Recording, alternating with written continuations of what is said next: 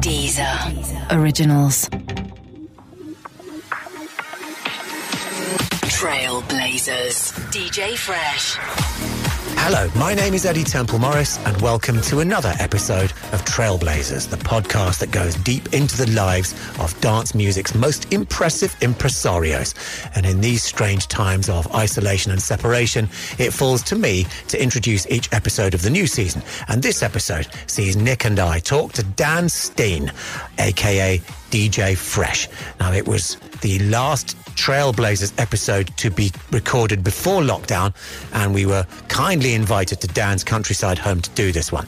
Now, I have to apologize in advance for the sound quality of this one not being to the usual high standard. But while the audio quality isn't great, the fact that we've known each other for a long time and been so close uh, is and led to a really interesting, honest, and illuminating chat. Let's get into it. Trailblazers. Today's Trailblazer is a producer, DJ, musician, songwriter, arranger, record label boss, and our second luminary from the world of drum and bass. But this Trailblazer has expanded from there. If you poll drum and bass fans now and ask what the most beloved tune of all time is now, a frightening number of them will say The Nine by Bad Company. This will bring a smile to this man who is a founder member. But it was him and not our last D&B legend Goldie who wrote and released the genre's first ever number one record and then just to show he was no one-trick pony he had dubstep's first number one as well aside from all this he and Adam F signed D&B's most genre-defining stadium rockers Pendulum and he's living breathing proof that nice guys don't come last. DJ Fresh. Dan, welcome to Trailblazers. Thank you. Good to be here. And lovely to be here in uh, in your studio. The, Hmm. the, the, the, last person whose studio we recorded in, uh, you know, outside of the normal places we do these things was was Fatboy Slim, was Norman Cook. Exactly, and that was a, a trip uh, to the seaside, and today we're in the countryside, and it's it's nice to be out of London again, isn't it? Isn't it lovely? Yeah. It's good. So thanks for making us uh, feel so welcome, Dan. We Pleasure. appreciate it. We appreciate it. So, I yes, it's traditional for me to dive in with the, the first question. And um, actually, just before I do that, a quick public service announcement. I just want to say, well, um, uh, full disclosure, I used to manage you as DJ Fresh, still do manage you uh, for your uh, role in Bad Company UK. So, um, so, so I just thought I'd, I'd mention that in case anybody's interested. Look, you've you've had success. Hey Nick, when are we going to get the money for that license, man? Yeah. another Well, time, another time. Yes, surely. yes, yes. That's, well, uh, you know what? That would be interesting. Documenting real live conversations between between artists and managers. Actually, wouldn't it? My goodness, how entertaining that could be. Some of the I'll go things. get the hacksaw. Yeah, some of the how, how entertaining some of the things that get discussed there. But look, what I wanted to say, Dan, was you've had success as an artist and uh, you know and as a record label owner, and you've you've really had a, a great view of the industry from multiple angles. I wondered what what would be a, a key piece of advice that you'd give to to somebody who who wanted success in the industry these days in the same way that you've enjoyed it. So, so I, I'd probably say in this day and age, the most important thing that a new artist needs to be focused on, unfortunately, is social media, Um, which is maybe a controversial. I feel as though you want to say social media first, and then well, and I, then being I feel, talented. I kind of feel like being talented and making great music seems kind of obvious. Do you know what I mean? Or it's, it's such. Do you know what I mean? It's you, like I'd Take imagine that as a- anyone who listens to your podcast Yeah. will take it for granted that you know that you have to make great music, right? At least I, I, I don't know. Maybe I just take that for granted. You know what I mean? But I think that's the kind of surprising thing, the way that things are going these days. That social media and having a, a presence outside of making music has become such an important um, driver. Yeah. And we were sort of just chatting about mm. this earlier, weren't we? Mm, and mm, About, you know, how a record label these days, when a new artist gets brought to them, the first question they often ask is, well, how many Twitter followers have they got? How many Facebook fans do they have? And um, I think it's both a, a you know for, for me being a bit of an old school head it's a it's a worrying trend but it's also very much part of the way that young people relate to to, to people, you To know, the world. to, people It they is. look up to to the world these days. Yeah. It certainly is. Does the way that you approach releases as an artist has it changed from that point where you're just knocking out really underground records to the point where you're having big hit records? Has it been a very big change of difference of mindset?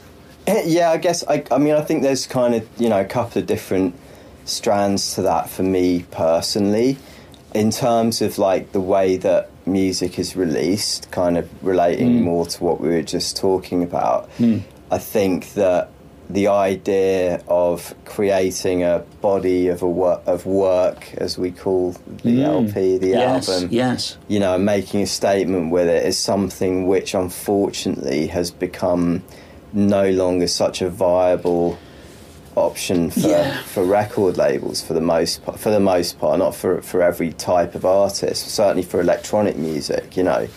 Um, and so I think everything's become much more about having these succinct, like big moments, you know, rather Yeah. than being able to go, "Hey guys, here's like a little sample Here's a of journey different of different emotions. of who I am," and Because you know, you're right, do you know, do music consumers, you know, to a lot of them, do they want that experience these days, that journey, that body of work thing? Or you're right, are they just happy to get multiple sugar I'm just, hits? I'm just giggling because I'm just thinking of a word that I know you guys will have heard all too many times. It's Mm. something like, to me, this is actually a word that comes from the old music industry, the filler.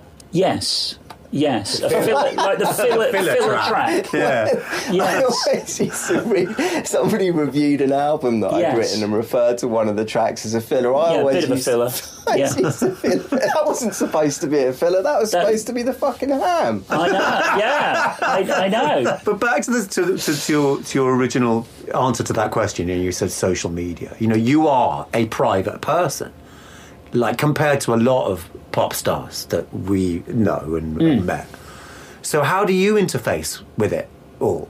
I really don't enjoy um, sort of having to think about social media, and it's definitely something that I find harder these days with you know management, Nick not included, record labels, people around you wanting you to push things on social media. I kind of came from a world, especially in drum and bass, where I remember when I first started out, you would never ever see a picture of a drum and bass artist smiling in a photo. Mm. It was almost like if you smile, you know, you kind of knew that you just couldn't smile. I Yeah. don't know Yeah. why. Yeah, You know what yeah, yeah. It's why true. not? It's really Because true. it, well, it was. I mean, it was a dark art when, it first, when, it, when John Bass first came along. It was dark and it was urban and it was gr- grimy uh, in the old sense of the word. Yeah. There was mystery. Yeah, yeah, yeah. Which, which is now kind of missing. I always used to enjoy the mystery of somebody that I respected musically. You know, I, li- I like the fact that they weren't totally attainable. Um, that maybe, you, I mean, I say maybe you had to dig a bit deeper, but maybe you didn't even have to dig a bit deeper because you just you dug through the music, you listened to the, the music, you loved what you loved about the music. I remember thinking with um, The Cure, who, who were a band that I was a big fan of when I was a kid, half the time I couldn't even understand what the fuck he was saying. You know what I mean? Yeah. But I kind of like that because it was like you couldn't understand the words. You kind of came up with your own interpretation of what Yeah. the words meant. Yeah, and yeah. In a weird sort of way, there's a bit of a metaphor there for the way that we appreciate music. You know, when you when you put too much granularity, too much detail, too much background around a piece of music, it's, it takes away the magic. Do you know what I mean? Yeah. To a I- certain extent, it does. I'll agree yeah. with that. You know, we grew up with vinyl, and we were poring over every detail and wanting to know every word and wanting to know where it was recorded, who engineered it, Yeah. and all those little things. Yeah. And that was the sort of information. You know, which is Don't get me wrong, kind of- Gangnam Style was brilliant music. you know, and I'm sure it would have been fantastically successful without him doing that dance and all the rest of it. I'm kind of being ridiculous here, but Old Town Road is a, a good example, you know, of how something can just emerge from social media and Yeah. that can drive pretty much everything about it. Yes. So it's become so you're, important. You're right. Or there's the flip side to the coin, which is that, and you, we, we have to talk about this because as we record this, it's only a matter of days, not even a week, since Andrew Weatherall died. Side, there's an example of somebody who didn't interface with it in any way, shape, or form, and still was incredibly influential. Could sell out any gig he did. Could sell out a festival in which, in Carcassonne, in which he would only program bands, you know, electronic artists that nobody had ever heard of. And this is all without social media. But mm. the the but mm. here though is that he emerged onto the scene in 1988 or 1990 and rolled on from there. You know, Yeah. can a big question is can an artist in 2020 can the new Weatherall take the same sort of approach and come through to a similar level today?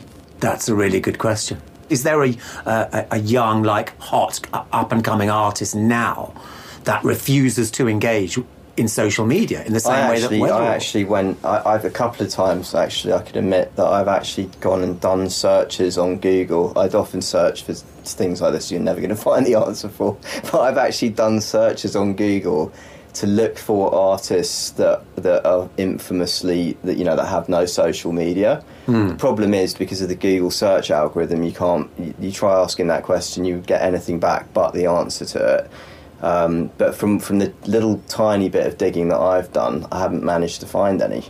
And the reason I've done that digging is because I've gone through so many sort of periods, especially in the last few years, where I've thought, I don't really see myself as that kind of person or artist, and do I fit into this world anymore? Do you know what I mean? To be honest, I think like, you know, I see the way that people use their phones these days, the ways that people experience media. It's like this constant bombardment of audio, visuals, billboards, everything all around you all the time, bombarding you, and people's attention span is so so limited. So by giving people these little snippets of your daily life or of your personality, you're kind of setting them up for the records. Do you know what I mean? I think that's how a lot of people see it. It's like you're, you know, this this little video of them running around a, an airport or whatever might be totally irrelevant and not even funny, but it keeps you sort of like tuned into their channel, so they can then present their piece of great music. Do you know what I mean? Yeah. Yeah, yeah, yeah. That's kind. Yeah. But but I'm personally not great at doing that, and I think like one the one things that personally I've really sort of picked up on over the last year because of the background I came from, like I said, where it was like you know you didn't smile, didn't give too much yourself away, and that was so ingrained into me from you know 20 years of being in drum and bass. I I think I read a book and someone was talking about social media in this book that I was reading, and they were saying when you're talking to people on social media, you need to just think about them as you're in a room full of friends and you're talking to a load of friends. Now, the thing that's slightly at odds with that, of course, is that these people are not only strangers, but some of them could and probably are axe murderers. Yeah, Statis- statistically. Well, yeah, you very know, small, very small portion. of it. It's all right if you're just an underground guy, because then you just, you know, one in a thousand probably isn't. But you, You know, get you to think- Taylor Swift levels, and yes, Yeah, that is- yes, yeah. somebody out there is going to be that follower that ends up, you know, just sort of sleeping in your in a in your bin or something, you know. Yeah. But I mean, what what I've been really doing recently, um, which is like kind of new. I mean, I'm I'm a pretty friendly guy. Like I think mm. if you know anyone, I hope that comes up to me will find that I'll sit and chat. You know, assuming that I'm not late to get on a plane or something like that. You know, mm.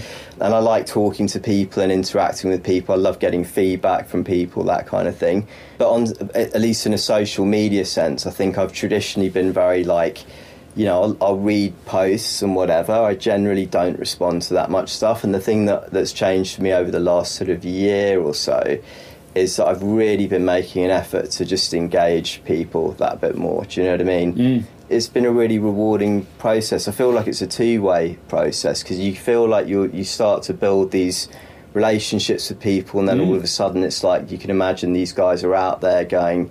They, you know, it's like having it's like the traditional kind of we used to call them like street teams Yeah, yeah, back yeah. in the Yeah, yeah, day, yeah. you know. And it's weird because that concept seems to have disappeared a little bit.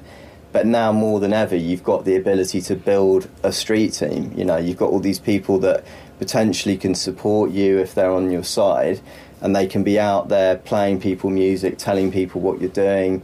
You know, like a guy hit me up the other day, and um, this is so bizarre, but I've been in the machine learning AI world a bit for the last two years. I've been working on this app because I think the concept of artificial intelligence is is is granularly extremely complicated, like uh, like insanely. You know, it's, it's like science, computer science, right? But the the sort of high level concept of artificial intelligence is based on some really simple concepts that if you can explain them in English, I think anybody can grasp. So I've been thinking about writing a blog or a book or something because I feel, you know, I'm someone who's, who's been involved in tech on and off over the years since I was a kid. But having been away from it for a while, I feel like I'm in a bit of a unique position to have that perspective of someone who's not been, you know, in this, the computer science sort of mainframe. Mm. Um, so anyway, bringing back to my point, I was uh, tweeting. Uh, I did a poll and I was like, if I wrote a blog or whatever about, you know, explaining AI like in English that anyone could understand, would you guys be interested in reading that? 70% of them were like, yeah, I'd love to read it. 10% of them or 15% of them were like, not interested, and the other 15 were like, no, you're not qualified, mate. Those were my answers, by the way. God, that's what they would have really said. But anyway, so this one guy said to me, let me know when you're doing a gig in wherever it was that he was, right? So, so I wrote back to him, like, you know, well, if you're if I'm doing a gig wherever that is, just hit me up. And I've always got a few tickets I can give away, and I'll probably just give you a ticket. And then he hit me back and he was like, That's so sweet of you, but I could never do that. Of course, I would buy a ticket to come and see you. And I was like, Well, you're definitely not buying one now. so just hit me up when there's a gig and I'll give you a ticket. But just little interactions like that, that you feel people can go away from them really feeling like they know you a bit better. You're starting to get to know them and then when they're standing in front of you, hopefully in a crowd, they're they're actually kind of like a friend that you haven't met yet. Do you know what yeah. I mean? And yeah. I think that's to me that's the great thing about social media that I, mm. I, I, look forward to exploring more. Do you know great. I mean? Well, well, speaking about learning more, you mentioned you know being involved in tech since you were a kid. So let's rewind the clock right back to where it all started for you. Yeah. So, so, you know, where were you? What was going on when you when you first started getting involved in music? Let's go back even further, in fact, to what you know when you were growing up. When did music start having a, an effect on you? You know, what what were the first? What's the first thing that you were aware of, like in music? So for me, the the very first thing that I remember about music was um, my parents had a piano and I remember sitting down. I took, I'd kind of started to teach myself to play the piano. Um, and I remember my mum playing me uh, Flight of the Bumblebee by Rachmaninoff. And um, she played me some obviously beautiful piece of music, which I think obviously I would have been sitting there like you know when you're a kid you can really feel music as well. The emotion. And you were how old at this? At this? Probably four or five yeah. or something like that.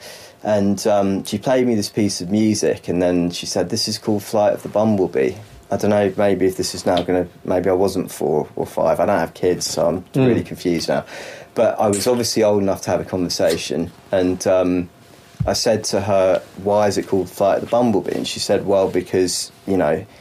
You're supposed to be able to hear a flight of bumblebees when you listen to it. And I'm like, what do you mean? He's like, well, you know, Rachmaninoff wrote this music to make like a picture to describe a flight of bumblebees. And me being the, the analytical geeky mind that I am, sat there for hours and hours listening to this music, trying to understand. And you know, and gradually I felt like I could kind of hear it. And I, for me, I was just, just you know, completely captivated by the idea mm. that you could like use something that you couldn't even see to describe something that you could. Do you know what I mean? Or, or to describe even maybe something that isn't visible, like an emotion or some complex mm. set of, so you know, whatever. So, so yeah, I was just really, really blown away by that. Trailblazers, DJ Fresh.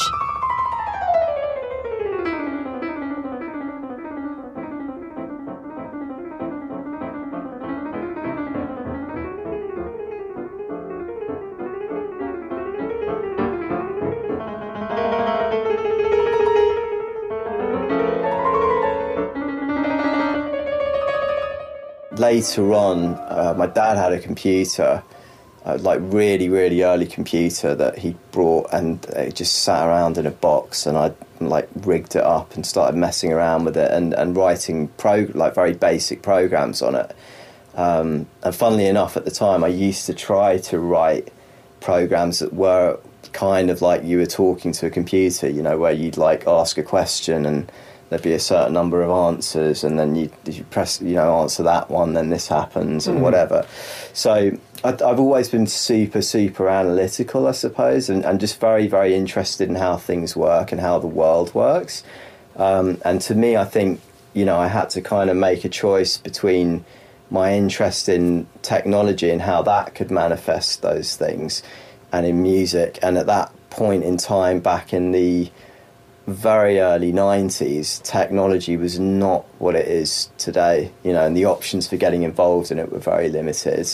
And then I, I was actually at uni doing a, a course in um, business information technology. My Where- dad, where my did you dad wanted to to do uni? the business part. Uh, Kingston. So I was there for a bit doing this course and um, got involved in a pirate radio station, as you do. Um, the guys at the pirate radio station had had their tower block bus by the police whatever they needed a new location to broadcast from. So much to the delight of my flatmates and my student accommodation, that became the radio station. Wow, you were running a weekend, pirate yeah. radio station from your with, uni with, digs. with Aaron Ross, who who manages Jonas Blue. right. And was this uni accommodation or it like, was like a little shared house. a yeah. shared house Like a- yeah. Oh, And was your involvement as a geek or as a DJ at that? At You'd that? have to ask them. A bit of both, maybe. I, I. Um, no, I was so I was I was DJing. I was starting to make music, um, and then through those guys, I met MC Moose, um, and he introduced me to a lot of people in, in drum and bass. But um, I mean, in terms of like musical background before that, so my dad was in a, a band before I was born. Like he's South African, and he came over, set up a band. Unfortunately, they had a number three hit, I think, in the UK um, and the girl who was really the lead of the band, the singer called Roz, left to have a baby. And my dad, no doubt, partly because he was so, you know, tormented by this horrible situation of having had a number three record and then the lead singer just being like, hey, I'm having a baby and I'm uh, see you later. yeah, yeah, yeah. So he was always quite against me, I think, being involved in music and always, especially as you can imagine that landscape in the 70s being a pretty cutthroat, crazy place, was always very against me um, being involved in music. But he did introduce me to a lot of really interesting music as a musician, including things like Jean Michel Jarre and Tomita, um, a- you know, a lot of bands as well. But for me, the the electronic, you know, Tomita Jean Michel Jarre thing was like a revelation for me. It was just like, wow, like one person can sit down and make this incredible soundscape on their own without a band. It was just amazing. So, how old were you when you discovered Jean Michel Jarre, do you think? I don't know, probably six or seven. Or Oh, right. something like Also that. a very Yeah. early- I don't early know, one. Yeah, maybe something around that, just early. Yeah. And would you say that that was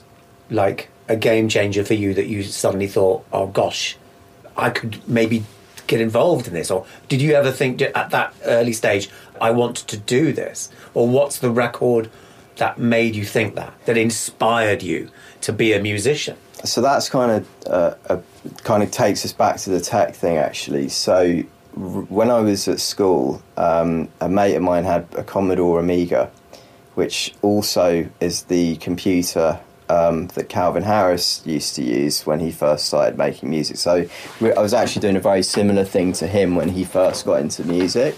So um, my mate was involved in a bunch of like sort of hackers that would like hack computer games, and it was kind of like a little underworld. And um, the computer games had this crazy what was called chip tunes. I don't know if you've ever heard some of those 8-bit old eight Yeah. bit, uh, yeah, exactly, Yeah. eight bit kind of stuff. Um, and I remember just listening to this music and just being like, "What the fuck is that? It's just unbelievable." the sounds were just so big and crazy, and um, and I said to my mate, like, "Where's you know how do they make this music?" Because obviously whoever was making these computer game demos was making the music as well. um, and he introduced me to this piece of software called Octamed. So, I, which was what Calvin Harris apparently was using as well at the time. Um, and so I started making tracks on that. And in fact, the very first release that I had, which was through someone I'd met through the Pirate Radio guys, was made on Octamed, like an 8 bit track. So, yeah, crazy. When somebody says this track was made on Oxymed, that to me sounds like you know that you're on prescription drugs at the time. you know what I mean? Sorry, it's because it's Wait. Octamed, not Oxymed. Oh, okay, sorry. And, what, and what's I did do a bit of Oxymed in later life. I'm sure you did. No, you said that we'll you get were we'll doing, get onto that phase. You said that you're doing something similar to, to Calvin Harris. I know that he was making R and B when he first started. Right, right. He was making like probably quite bleepy R and B. Yeah, it would have been bleepy if it was made on. Yeah, yeah, yeah. sure. So at that time, what what was the style of music that you were making at that time? So uh, early kind of jungle, yeah. Oh, so it was right. It was, yeah, was- yeah, yeah. So I actually, it's funny because I just, I don't know if you guys saw the documentary, the One Nation, Three Decades of Drum and Bass No, I haven't seen it. which no, not just yet. went to number one on iTunes yesterday. Oh, wow. wow. Which Great. is a pretty special moment. Um, so Terry Turbo, who founded One Nation, put that documentary together. He's an actor. Um, and um, what was the question? Sorry, I've totally. The yeah, that's a good good point. What was the I question? don't know, we're just having a conversation. It's not really, not, not really questions. Because we, were talking about Octamed, and then we were talking about Uh, you, you mentioned Calvin Harris, and I just said, "What kind of music were you? What, what? You know, he was making R and B. What kind of music were you making at that time?" And you said, "You like I've early drum and early ju- get jungle." Jungle. Jungle, yeah. so we've got we've got the, the real impact at, at like potentially four years old. We've got Jean Michel Jarre at, at sort of six. Can you name us a tune that when you were I don't know 15, 16, 17, 18 electronic music maybe or something that made you feel yeah this is something that I want to be involved in. Or maybe what was your entry point into drum, to drum and bass? Because if you're making eight-bit drum and bass, Mm. like you must have been a very early adopter. Who or what Oh, was the okay. I've what was the the inspiration how, I've to you? remembered how this all came back together. So, one of the things that um, that Terry talks about in that documentary is a kind of phenomenon that you you guys, I'm sure you Nick, especially being an old school raver, will remember, which was the uh, the M25. Sure, of course, of course, so mate. the phenomenon of you know a massive uh, queue of cars stopping at a petrol station to find out where the illegal rave was going to be. Yes. So I was um, I was at school and I was at boarding school in in Reading and. Um, there was a kid who was like a lot older than me in the top year and I became quite friendly with him and, and his room he used to have like the old flyers like Terry Turbo's Yeah, flyers, flyers, like, on the wall Yeah. And at the time I'd never seen anything like that before you know when you were at school like people had posters like I had a mate who was Iron Maiden posters everywhere and Yeah. you know, everyone had these posters but these posters were like a whole other oh, level Oh, yeah, they were, weren't they? Like naked women holding, you, you know, like a basket you- of fruit coming out of a with planets head. spinning around. yeah, absolutely. It's neo psychedelia, wasn't That's it? right, you know. So you know, so I saw this these posters, and I'm like, Jim, what are those? What are those? What's that all about? Yeah.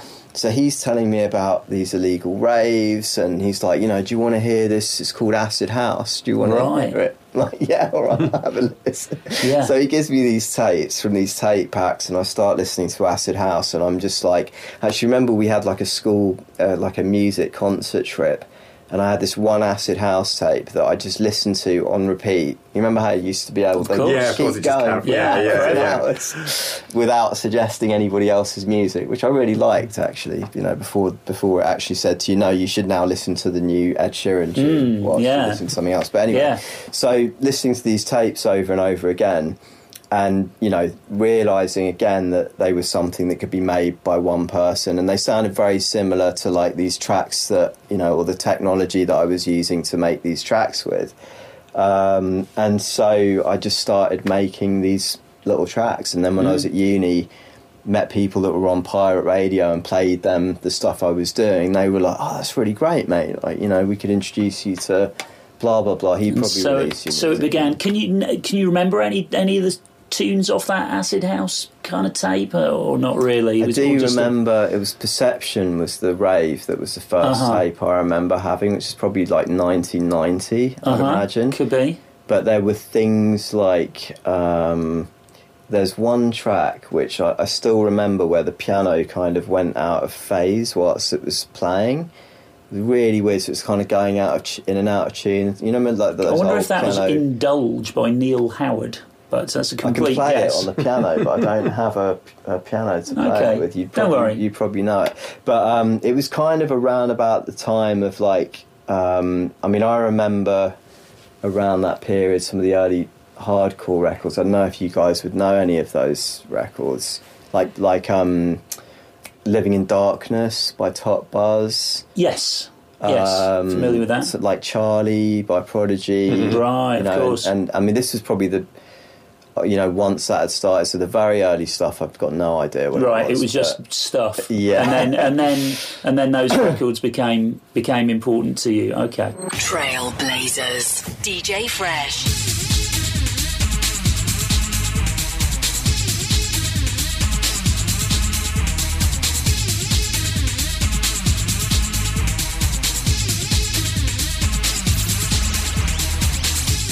And you would have been involved with that early Prodigy stuff. Yeah, yeah, absolutely. So, so for sure, no, we were, uh, you know, I was hearing that stuff as it was getting made, and um, yeah, I remember the, the Top Buzz record that you talked about, uh, hearing that out and about, and uh, and then on on the Prodigy record for sure. I mean, that record was in demand. Uh, and record stores were calling me up at XL going, Have you got this new Prodigy single? Everybody's, you know, coming into the store asking for it. And we hadn't even mailed it out and we hadn't, no radio stations had it. But it, the record was in demand. And I remember thinking, God, how can this be? Kind of flummoxed me for a minute. And then, of course, it was those parties you were talking about. The Prodigy were out there performing that track live, going, Hey, this is our new single.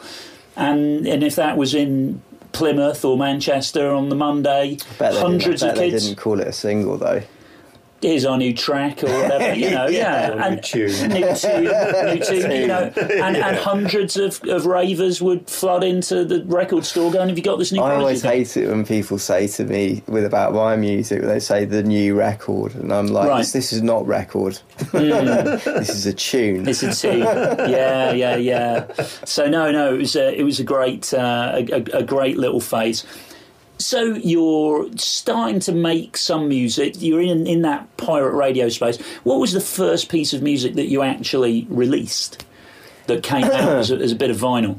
Um, I did uh, a track on a record label called Kicking Underground Sound, which hilariously was shortened to Cuss, Hmm. K U S. And what were you called? Uh, just fresh, I think. Yeah, I think I was fresh back then at that point. Tell us how that came about. Like, how, how did you find your name? You know, what what was the So, so yeah, when I was on Pirate, the guys were like, I used to scratch this record that said fresh, not very well, mind, um, and um, Was it the classic? Oh, this stuff is really fresh.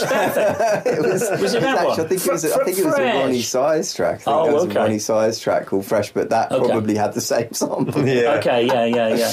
So, so yeah, I was scratching that, and the guys were like, you know, you've got to, you've been playing now for the last few months or whatever, and doing some crazy graveyard shift kind of thing.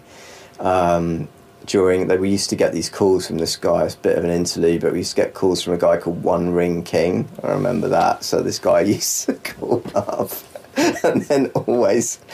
Everyone would go to grab the phone, and then after one ring, he would like he would Stop. stop. Yeah.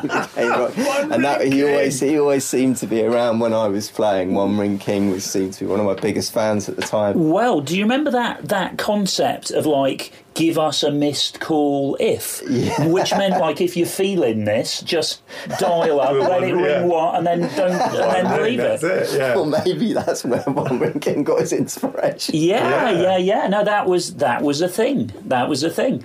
In the same way, Peter Kay, the comedian, I think, talks about you know the concept of like phoning your parents if you need to get picked up from the bus station. Like call and then let it ring four times and then stop. And that, that's the They don't want to signal. get charged for Yeah, that's phone the call. signal that, that your any of your- parents can Yeah. go out and like This was back when phone calls used to actually cost money. Yeah, Yeah. yeah, exactly. Yeah. So it's a big, it's a big change. You know, it's funny, isn't it? The one ring king. I've never heard of that though. I like it. So the I wonder what he's doing these days. Used to call up, and after a few weeks of that, they were like, you know, you need to give yourself a DJ name. And I was like, being the OCD nightmare that I am, I was like, no, no, don't, don't like inspire this indecision that could keep me awake for the next five years. You know what I mean? And so one of the guys like, why don't you call yourself Fresh, bruv?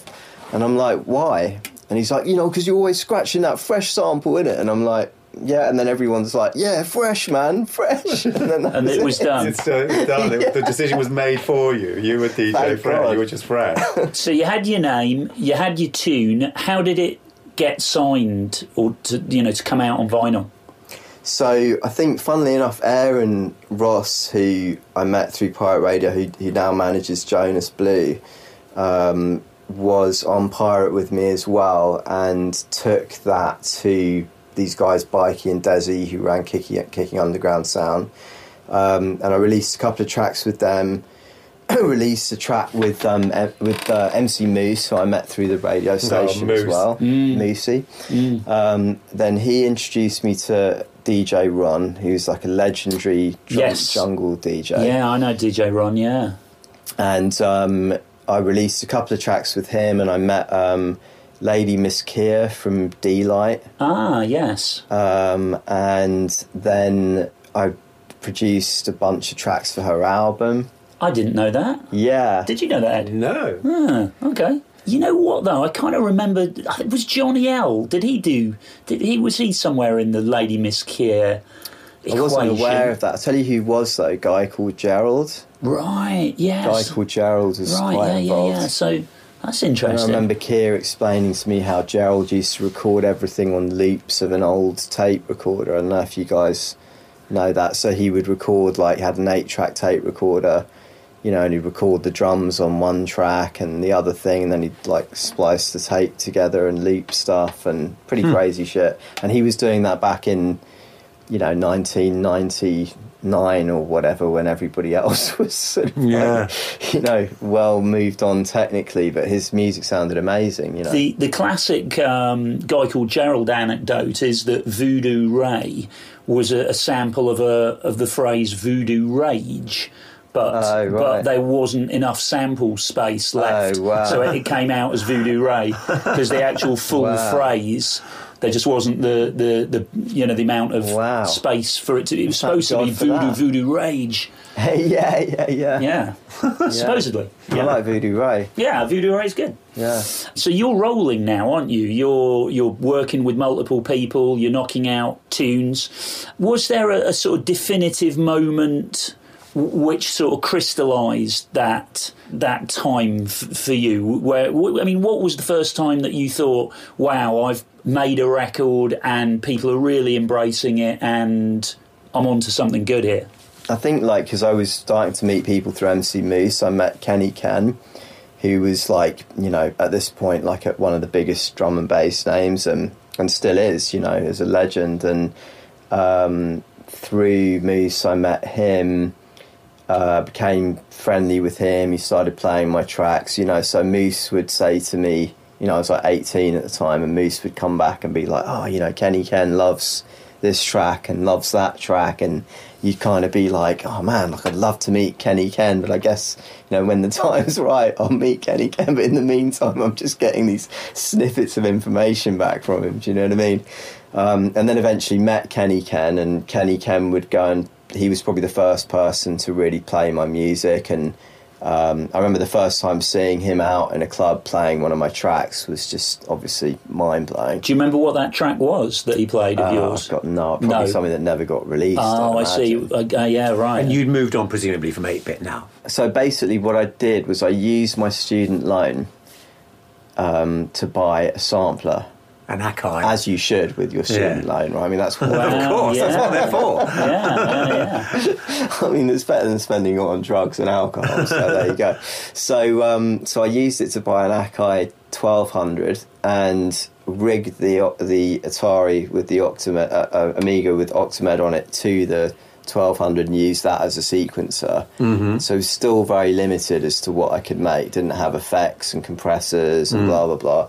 Um, and then when I was working with Miss Kier, um, she paid me for my work with her, and I brought my first proper sampler, like a decent full capacity sampler, an EMU, um, and a mixer and decent speakers, and that was really when it started. So then, but this was all in a very short space of time, probably a year and a half, and then I met um, Renegade Hardware uh, boss Clayton again through Aaron. So I do owe Aaron quite a lot. Actually, thanks, Aaron. Big up, mate. He's one of my best mates. So there you go. But um, so he introduced me to Clayton, um, and th- I had my first proper release on Clayton that probably would have been rewound in a club, you know, which is kind of yeah, like Yes. once someone rewinds your record, there's no turning back. yeah, you've hit the tipping point You're a there. junglist for life. Yeah, sure. Trailblazers. DJ Fresh.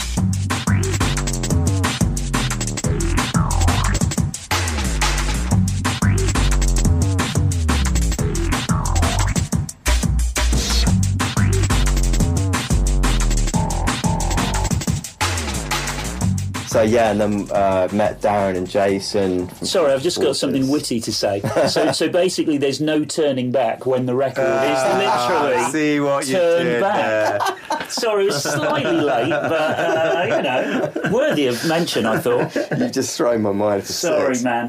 So what, what, what was the record on Renegade Hardware? So the first one on, so I wrote a track called um, under the pseudonym Absolute Zero, Right. um, and I can't even remember what that was called. It came out on a hardware album called Quantum Mechanics, and then very shortly after that, I wrote a track called The Code with um, Jason and Darren.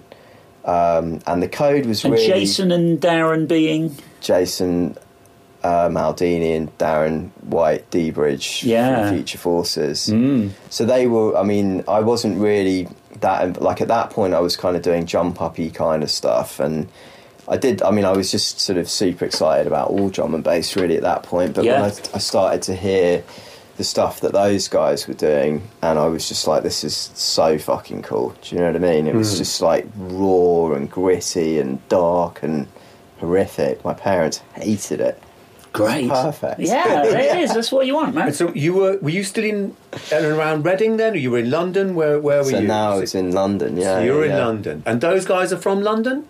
They were from South London. Yeah, Right, right, Vauxhall, right. Yeah, there was some sort of some issue between them and Clayton or something like that at the time, um, and we decided to split off and start our own record label, and decided we were going to call it Bad Company. Um, and then the very first thing that we did together was uh, the well, actually no, this is a lie because the first thing we did together was the code, but the very first thing we did together as Bad Company was the Nine. right. Good God. It's pretty Wow. cool. So wow, I didn't know that. So the first thing that you did So was we the were, one that we were just everyone. off to an absolutely impossible start. well, so well, let's talk about that track then. So how did that track come together? So we were. Um, so I still had a little studio up at my mum's place at the time, um, and I was up there with Jason. Um, we kind of had a rule at the time that we would always have like a hip flask of some sort of alcohol before a track was made. That was very important. so we were suitably slightly drunk when we, we made the nine. And we'd been watching a film, and I can never remember what this bloody film's called, but we were watching a it was like one of the early kind it wasn't a marvel film but it was about a comic character. And actually at the time we were thinking because we've been watching this film maybe we'll call it that. Um, and then we decided not to call it that for reasons that for historical bad company reasons I'm not allowed to go into but we decided to call it the nine. So um, so yeah, I mean, it was just it was just crazy, and I think like the, the the weirdest thing for me about that whole period, really, the code was was equally not like the nine is kind of remembered more, but the code was bigger at the time, um, and I remember people saying to me, you know, I was like 18 years old or whatever, and these guys who I really looked up were like fucking DJ Red, who was this big like jungle DJ on Renegade Hardware, and DJ Kane, and all these guys. And I remember one of them saying to me, like, you know, now you've got this massive track, like Goldie's playing it, and Andy C's playing it, and whatever. Like, you know, aren't you worried about that? What are you going to do next? How are you going to, you know? and I just thought to myself at the time, I'm not gonna, because I was terrified of that. You know, obviously, it was like someone sticking a knife in you, saying that to you. Do you know what I mean? It's, it's like all your worst fears. Um, and but I just remember thinking to myself, like, there's two options here. Either I listen to what he's saying, worry about it, and try and think my way out of this and what am I going to do next? What is that thing? Do I like do I just keep that formula and try and continue that or do I deliberately not go for that formula, test myself to try and come up with something that's a bit different? Um, and then we did and we we came up with the Pulse which like was another massive tune signed to Prototype, which was a really big deal at the time, Grooverider's label. So Grooverider's label was kind of like he would barely ever release anything. And these tracks were like Picasso paintings. Do you know what I mean? Mm. It was like if you had like a prototype release, it was just game over. You know. Yeah. I still remember him playing it on Radio One. it's really anthemic kind of string intro, very like emotional, and was a really special time. But I think like for me that the reason I mention it is because I think it's a very formidable um, moment in my career because it's sort of like set me off on this path of not wanting to be restricted to just doing one thing. Because once I'd kind of seen that it was possible to have more than one strand of like success with music in terms of people's feedback, it made me sort of less afraid to branch out and try different things. Um, amazing. So at this point, let's hear some music. Which which of the Bad Company UK tunes would you like to? Well, maybe maybe the nine. we have to. I mean, we have to play the nine because I mean, in the, I mean, in the intro, I you know I said, oh, if you polled drum and bass fans, but the thing is, there was a poll. The last poll Yeah. that I remember hmm. of drum and bass fans, the, the nine came out as number one. Yeah. So Well, let's you know, let's give it a listen right now, huh? Trailblazers. DJ Fresh.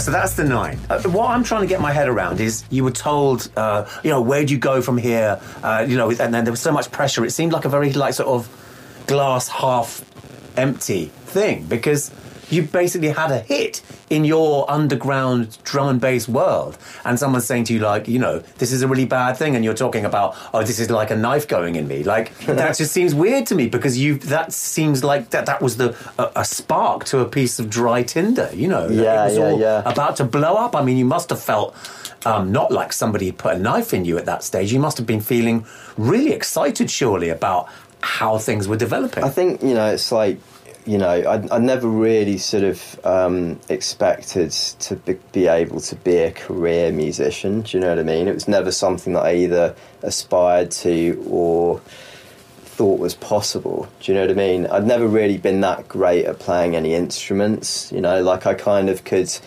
I, have always been sort of like a, comp- a creative person, and like I'd sit at a piano and write stuff since I was tiny. But it was never technically particularly good. Do you know what I mean? I was never a technical musician. Could never really play any instrument that well. Um, and I think the thing for me was like you know the the being able to sit down and create something in an electronic environment where you get to build every little block and there's no sort of like dexterity involved. You know, it's not like fuck, I just fucked up that note. You know, I didn't play it fast. You know what I mean? It's like it's a mental process rather than a than a sort of physical process. Um, and really, just like the idea that I could then turn that into something that you know I could have a life and you know hopefully kids one day and a house and all that kind of stuff out of just never really occurred to me. So I was very, I think, nervous at the beginning of like, you know, fucking it up. Do you know what I mean? To be honest, um, and even then, I'm, I think like something that like Nick knows about me because you know we've worked together, but I'm, I've always kind of been a bit sort of on the fence about being a musician and, and not wanting to be sort of like uh, put in a box. Really, do you know what I mean? Because I just feel like creativity is such a such a wide palette. So many things. If you're a creative person, there's so many different things that you can do. So both in turn, you know, so to have somebody saying to you like, you know, now you've done this thing, like, what are you going to do next? Like, you know, are you going to do the same thing again? Because if you don't, like, it might, you know. so, so it was just something that sort of really kind of terrified me a bit at the time. Yeah. Well, so you say you didn't think that you were ever going to be a career musician or a career producer. What did you think that you, at that stage? What did you think you were going to be? What was your Um, life? Absolutely no. You were just winging it at this stage. How old were you at this at this time? Um, we'll say like sort of 18, 19, you know. But Right, I mean, okay. but I guess maybe 19 by that point. But like, um, I did go to uni to do business IT. Business was because of my dad. Um, IT was because I was interested in computers. Hmm. But, you know, at this point in time, computers were uh, these big white boxes with like green screens that couldn't show pictures or anything. Yeah, Do you know what I yeah, mean? yeah. Apricots. and- yeah, so it was very. Yeah. And I remember, like, my dad said to me because when I was doing, started, you know, really focusing back on tech again a couple of years ago, my dad said to me that when my uncle had come over from South Africa, he's like a doctor, and he came over and apparently said to my dad, like, you know, you should really encourage him with that interest that he's got in computers because that's going to be the future. Hmm. And my dad was just completely like, what, like, you know, it's it sounds weird now, but I think it was very normal at the time to to totally be justified in thinking that there may be no future with computers. Do you know what I mean? So Yeah, I wasn't I really mean- sure what I was going to do, but I just hmm. knew I was interested in computers, and then all of a sudden it was like, you know, hey, you can make this crazy music, and hey, we like it, we'll release it. So it was all a bit. I didn't I had no idea what I was going to do, really. Yeah. So, Bad Company UK really starts, uh, you know, to, to hit some momentum. I suppose, uh, are you then starting to travel the world as a, as a DJ for the first time? And how, how did you find that? yeah, so I got a job. I was working um, at a, a place in London as a sound engineer. I got a job as like a sort of trainee sound engineer, um, and um, I don't reckon I was that good. Uh, but one day I got asked to cover a gig in America for Johnny L in Washington DC. Um, got flown out to DC. I think I'd done. I think we'd maybe done one gig before this point somewhere in Europe. Um, found myself playing on this festival stage. Instead I of John L was supposed to do it, but, but in the end it was just you on your own or with the Me and me and actually Mick from Oh, Bad Company. Okay, right. yeah. With your first gig in America, I guess. Yeah, yeah, Okay, yeah. in Washington, yeah. And I just I called up my boss from uh, who I'd had an argument with the week before. and Called him up from America and was like, "Mate, I'm in America at a gig playing in front of like two thousand people and." Decided that I'm not don't want to work for you anymore. Yeah, And he was like, "Fair play." understandable, yeah. You were a sound engineer at a live venue, or at a studio, or at a at a. Um, at a club, At a yeah, club, doing right. like live bands, like cover bands, yeah, right, yeah, right, right, right, So, right. yeah. And then, so yeah, what did you learn from from that phase of of starting to see the world and starting to DJ? You know, did it affect your your future record? Well, did it affect your record making approach for for starters? Um, yeah, I mean, I guess uh, you know, obviously, the I think one of the things that's really key about um, performing with electronic music is the is the is the feedback loop. You know, and something that I've actually we might have time to get onto at some point. Hmm. Something that I've really missed the last few years. Hmm. I've never even realised how much it affected me, but. You know, when you're sort of in that loop of like, it's almost like as you're making music, you're not just making a piece of music, you're making your sound and that sound is being partly dictated by you and partly dictated by the reaction you get when you play it out. Yeah. So you go and you play a track out, maybe it doesn't go down, maybe you need to change something, whatever, but every one of those experiences sort of helps to form your sort of musical personality in the studio, right? I Yeah, think. I agree. So, um, so I think that probably really started to help to, to, to shape during that period, you know, of doing those first gigs abroad, um, and just like the, you know, the, I think like for me, it's very hard to. I, I take it so for granted, you know, having done twenty years, like like you, Eddie, you know, of like touring the world, and you just it becomes so normal. But I remember flying to Germany.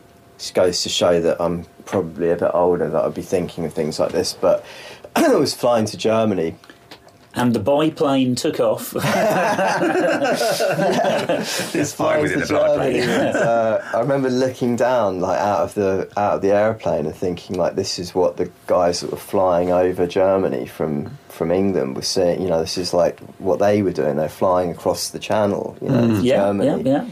and it was just like the whole the whole sort of experience of of traveling like that was just such an incredible thing to experience. You know. I, I think it still is, to be honest. Obviously, international plane travel is the norm. It's become very normalised. Millions of people, you know, have done it. But yet, when you're on a plane and you look out and you just see amazing Arctic tundra or whatever, it's it's it's incredible, isn't it? Yeah, it is. Yeah, it is. Even more mind-blowing. incredible when you look out and you see beautiful Thai islands. yeah, Oh, yeah, that's You're like, amazing that's as where I'm well. about to Oh man, yeah, no, I love a bit of that too. but that obviously, yeah, I mean that obviously sort of wears off. But for me at that point, that was that was all just you know incredible, you know, going around. And I think like you know being 18 and 19 and being one of the youngest people in the the clubs, you know, now I'm kind of probably hopefully not still one of the oldest, but getting closer to that. Do you know what I mean? Um, so that in itself was just really really exciting, you know. So, so what was the next significant change for you, sort of, uh, in your in your musical journey? Was the was the next big change setting up your own record label, or was it maybe parting company with the with the Bad Company guys and striking out on your own? yeah, I guess. Yeah, what, I, we- we'll have to cover that. How, how did how did Bad Company come to an end, or how, you know, let's let's let's um, document that. Well, we wanted to. So, so like the the record label, we were releasing these Bad Company tracks, and at the time they were doing pretty well. Like financially, it was making really good money. I mean, all, all our money would go back into the record label, and we'd buy studio equipment and whatever. Um, but you know, we were making really good money. I was like sort of 21, 22 or something like that. Um, we um, we were sorry, I've totally forgotten the. End of Bad Company UK. Oh, right, how- yeah. Company. So, sorry, it's like when you start thinking about these memories, it's Mm. just fucking so much shit comes back. You know what I mean? Sure, sure. So, um, so yeah, so we were we were releasing these these tracks, you know, and we were selling, you know, sort of like, I literally I can't remember one selling less than ten thousand units, right, on vinyl, which now is mental. Yeah. But you know, ten to twenty thousand units of these twelve inch singles, and um, but I, I always kind of had this sort of, uh, I guess, like s- slight entrepreneurial kind of drive, and always wanted to had friends of mine that were running labels releasing you know stuff from other artists and like the idea of building a brand and doing something that was a bit bigger than just my music and the bad company guys.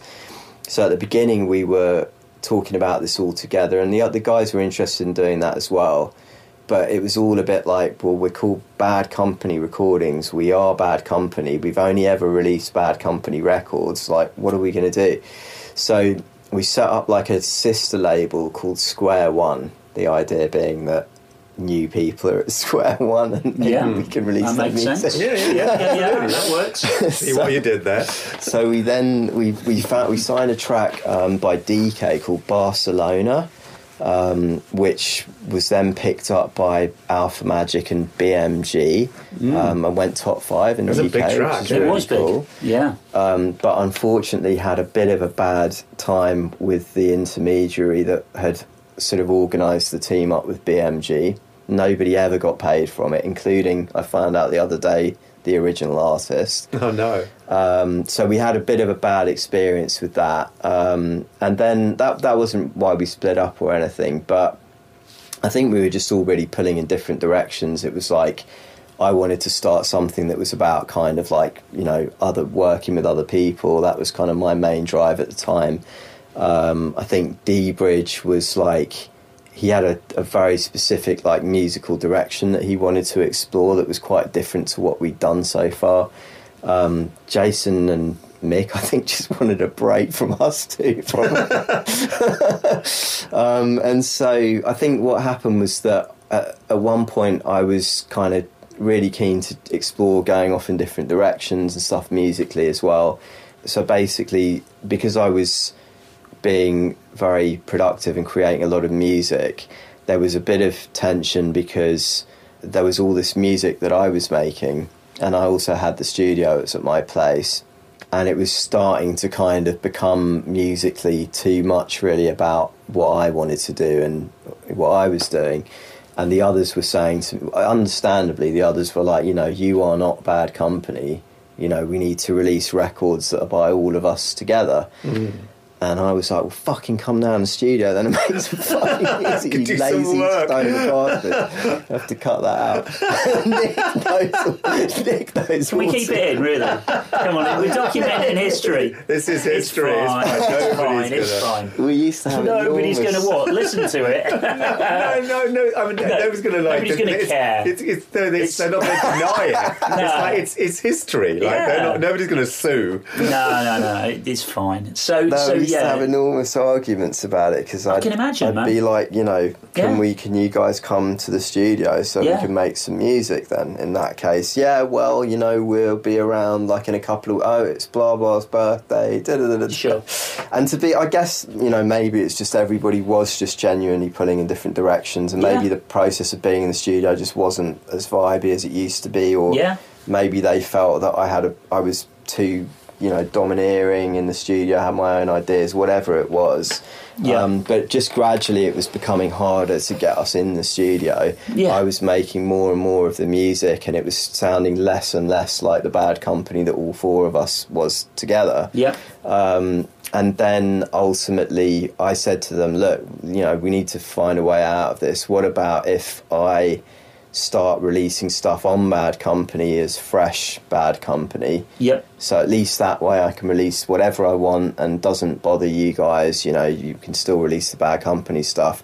And the answer to that was no. Yeah. So I basically had to leave. So Right. that was what happened. Yeah. and and you know as is so often the case i i've only realized in the last couple of years that that uh, big philosophical one everything changes doesn't it uh, in life you know? Just it, it's part of the part of the dna of being human is that everything's going to change. Band relationships you know friendships, home, surroundings, etc. And so, so, so a, a change in in your life here um, came around. Um, and then, what was the what came then musically from you? Yeah, what's as- the tune to yeah, soundtrack this moment in where you time? became? either, either the last Bad Company record or the first DJ Fresh record.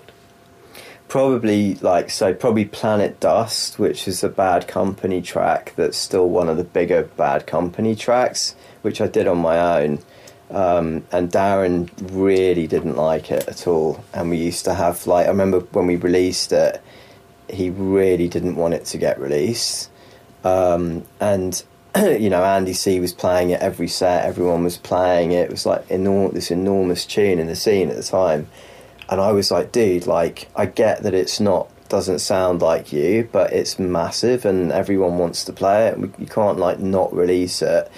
Um, and it was really just yeah, like you know things like that that ultimately just led Yeah. to this bottleneck where it's like something's just got to give here. do you know Sure. what I mean? So let's let's So- let's have a quick listen to that. Trailblazers. DJ Fresh.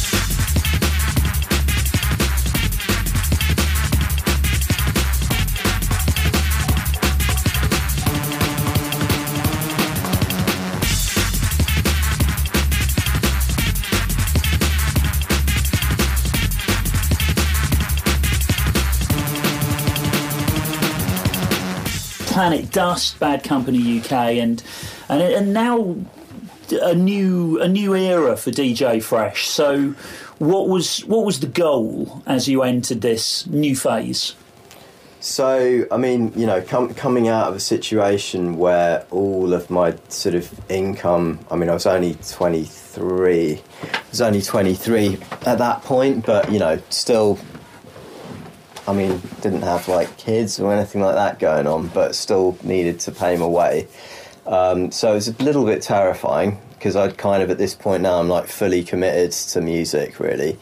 Um, you know, had only really, you know, people wanted bad company, but we'd split up. Um, wasn't really sure, but the good thing was that I had some bangers. what I've learned Got some bangers? years, Yeah. As long as you got some bangers, All right. it's going to be all right. No, I, I agree with that. Served me well. So, um, so basically, the agent who was looking after Bad Company, my mate Caroline at Unique Artists, took me on separately under my, under my, under DJ Fresh. Yep. I changed my name from Fresh to DJ Fresh because Okay. I figured at that point it was all a bit producer DJ was a se- slightly separate thing, and Mm-hmm. I wanted people to know that I was DJing as well. Sure. Um, if only I'd realised what that was going to set me up for, maybe would have gone a different route. But anyway, so uh, DJ Fresh all of a sudden um, had become like pretty friendly with Andy C. Who'd been supporting our tracks a lot. Him and um, Mampi Swift, DJ Swift, were really supporting me musically. So the new tracks that I was making, those guys were playing out heavily, and DJ Hype and whatever. Um, and so actually, a- as this was happening as well, um, Bad Company had just put together a live show called Digital Nation. Um, and bizarrely, this very quite exciting, it was relatively low budget, but quite exciting live show at the time for the drum and bass world came to an end almost as soon as it started. We'd spent a year putting it together. We found a drummer who, Paul Kodish, who went on to be Pendulum's drummer and later my drummer as well um, and a guy called Kabar who was singing, and we did our first Radio One show. And due to a whole load of politics at the time, that was kind of really the the, the final straw and nail in Yeah. the coffin for the Yeah. band Yeah. for whatever reason. So um, at that show, in the audience at Radio One Live in Maida Vale was a certain individual called Adam F. Uh huh. Had you met Adam before? I had, yeah, but I'd met him. I actually met him out in Miami with a bunch of other people, and he largely ignored me at that point. So I kind of hadn't hadn't been in that endeared to him. Um, then he came up to me after the show and was like, "Mate, you know, massive fan of what you're doing." You know, I was a massive, massive fan of what he was doing. I mean, Adam, especially at that point, and just in general for anyone who likes electronic music, is a legend. Um, you know, and at that point, he'd just come off the back of his Kaos stuff with Redman. Doing all that hip hop stuff, wasn't he? The Right, big orchestral hip hop stuff, America. right? Yeah.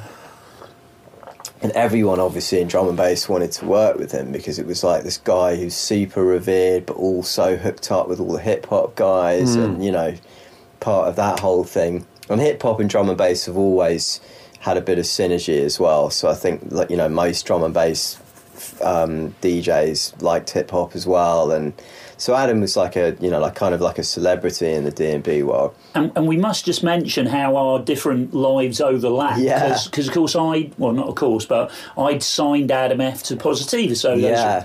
that circles and, Yeah, yeah, yeah, yeah, and you know, yeah, all of that yeah. stuff was. So I'd worked closely with him, but this is you now meeting him for the first time. Yeah, yeah, Interesting, yeah. yeah. And such a different style to you, like you know, in drum and bass, he was. Yeah, yeah, Very yeah. different, wasn't it? Yeah, yeah, very, very sort of like musical and instruments, Cleaner and, and yeah, woodier. yeah, yeah. you yeah, were like yeah. dirty and I gritty. was like guitar pedals and shit. um, so like, so yeah, he. I think we were just both like fascinated with each other. Like Eddie says, like coming from very different musical, even though it was drum and bass, we were different sides of the spectrum. Yeah. Um, and he was saying to me, you know, I've got this Kaos thing I've been doing. I think I did a remix for him at the time as Bad Company. Um, and he said, you know, I've got this Kaos thing that I've been doing, doing the stuff for the label. We went out and had dinner and got chatting, and I was like, you know, I've been thinking about setting up my own label. And he was like, what's your label going to be called? And I was like, it's going to be called Breakbeat Punk. And he was like, oh, you know, I've got Kaos. It's like, it'd be cool, wouldn't it, if we could do label together? All right. That's how it happened. That's how it happened. This is it's like the, the, that, that, that's the second bit of the jig. There was a, I had a jigsaw moment just a bit earlier when Dan was talking about planet uh, Planet Dust, and that's Yeah. just like, that's why Exit Planet Dust ha- happened. You know, so I had to- all of these like. It's lovely getting. Yeah, that's one thing I, I love about this podcast is just filling in little bits of history like It's that. crazy because I wish I could find the. I think there is some artwork actually somewhere, but the fir- I did one release on it, which was called Mutated X, which was a remix of a track by DJ Trace called Mutant Jazz. Yeah. Um, and um, the whole the idea with Breakbeat Chaos was that there was going to be this sort of like brand, this artwork, which was like an American baseball helmet with kind with like a Mohican Okay. on top of it. So I'd had that done, and that was the first cover. So I was just starting to get my whole, you know, like what it was going to look like and all the rest of it. Suddenly here's Adam F, and you know he's sort of talking about starting a new label. So, um, so he's like, you know, what can we call it? And we were like, threw a few names around, and we are like, what about Breakbeat Kaos? Brilliant. Yeah. And you're like, well, that's what kind of name is that? Do you know what I mean? Great one, as it turns out. Absolutely. Got So, it. uh, so, so that you're, you're having dinner, that you decide to set up the label, and then what? Yeah, what happens next? What? What? So, what, what, what was your? well, Yeah, I guess what was the first? What was the first release on on BBK that you were really that, that really kicked off? it was some pretty uh, sort of undergroundy stuff. There was a track called Daleks, um, and there was original jungle sound, which was quite big at the time. Jungle, um, and um, so the thing was that we. When we were writing all this, we, sorry, we were in a restaurant, and when we came up with this idea, Adam had a napkin, and we were writing ideas down on it, and we wrote the, the, the release schedule for the first two or three releases down and drew what the artwork was going to look like and all the rest of it. Decided to use the artwork guy that he'd used for Kaos. Very hip hoppy, uh, street, Very very, street arty. Yeah, Yeah yeah, yeah, yeah. of course. and to sort of stick with that thing that had been working for Adam with picture discs and really trying to kind of create like a visual identity as well as the music. Um, and so the first couple of releases were, you know, mostly Adam and I or combinations of, and then I think. I think the first thing that we signed was Pendulum. I think. Well, that's it. I was going to. That was going to be my next question. You can't talk about Breakbeat Kaos without the story of Pendulum. So, so, and was it another planet? Was no, that was the second one. What was the first? It was What- Voyager. Uh, no, it was another planet. It was Yeah, another planet because I remember. planet. I, I, I remember. See, my my interface with with with this was, I saw I booked Aston from the Freestylers to play one of my nights. I can't remember where, and he dropped this record, and I just I I, I shut myself, and I went up to the stage while he was playing. I went, "What the fuck is this?" And he went, "Oh, it's Pendulum, man. It's this new thing that Adam and." Dan have signed, and I was like, "My God, this is fucking incredible!" And that, that was my, you know, that, and that was my entry point. Was Right. he, he just played another planet? Couldn't believe it, you know. And then there was a change. So how, how did? Incredible. So how how did you find those guys? Because I mean, that's the question. th- th- th- you know, they they kind of changed the game in in drum and bass, and you're uh, such a pivotal part of that. Yeah, I mean, we didn't. I can't take credit for finding them, but we'd heard they they did a track called The Vault, which was on Doc Scott's Thirty One Records. That's right. Yes. Um, and and a we'd remix that. Um, for a Pack of Wolves. They did that Pack of Wolves That thing. Nightbreed. That was, oh, a was that later? later. Oh, Yeah, okay. they did. They did do something else at the time. It was called. It was something very. It was weird, right? So, um, so they'd had that track, and they'd done another track. I think it was Still Grey, which I kind of liked, but felt like it was a little bit kind of quote unquote Australian sounding in the sense that it didn't sound like the kind of thing you'd hear in a UK, like one of the UK producers do. Um, and so I just I said to Adam, you know, like if we could if we could get those guys because you could hear how talented they were, but bring them over to England and get and really just try and get them involved in the UK scene. Because you could kind of hear like you know that they were insane, but at the same time, at the time, the music was a little bit left from like I mean, it was all it always ended up being they've always been left, right? I suppose like you know, which is their musical kind of personality or whatever, but.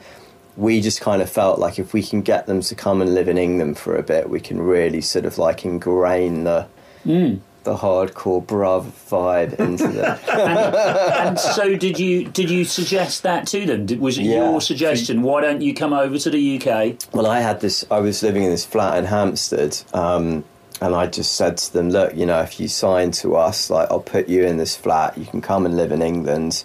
We'll hook you up with everybody and whatever." And just kind of just explain to him really what you know what me and Adam had been thinking, and we were also very excited about the art because I'd been you know I'd just come out of this doing this live thing with with Bad Company and was very influenced by like the Prodigy, um, and was kind of thinking, you know, it would be cool because I think when, just when we were talking to him on the phone, Rob was saying, "Oh, you know, I'm in a band, and like Gareth plays the bass, not very well, but like he plays the bass."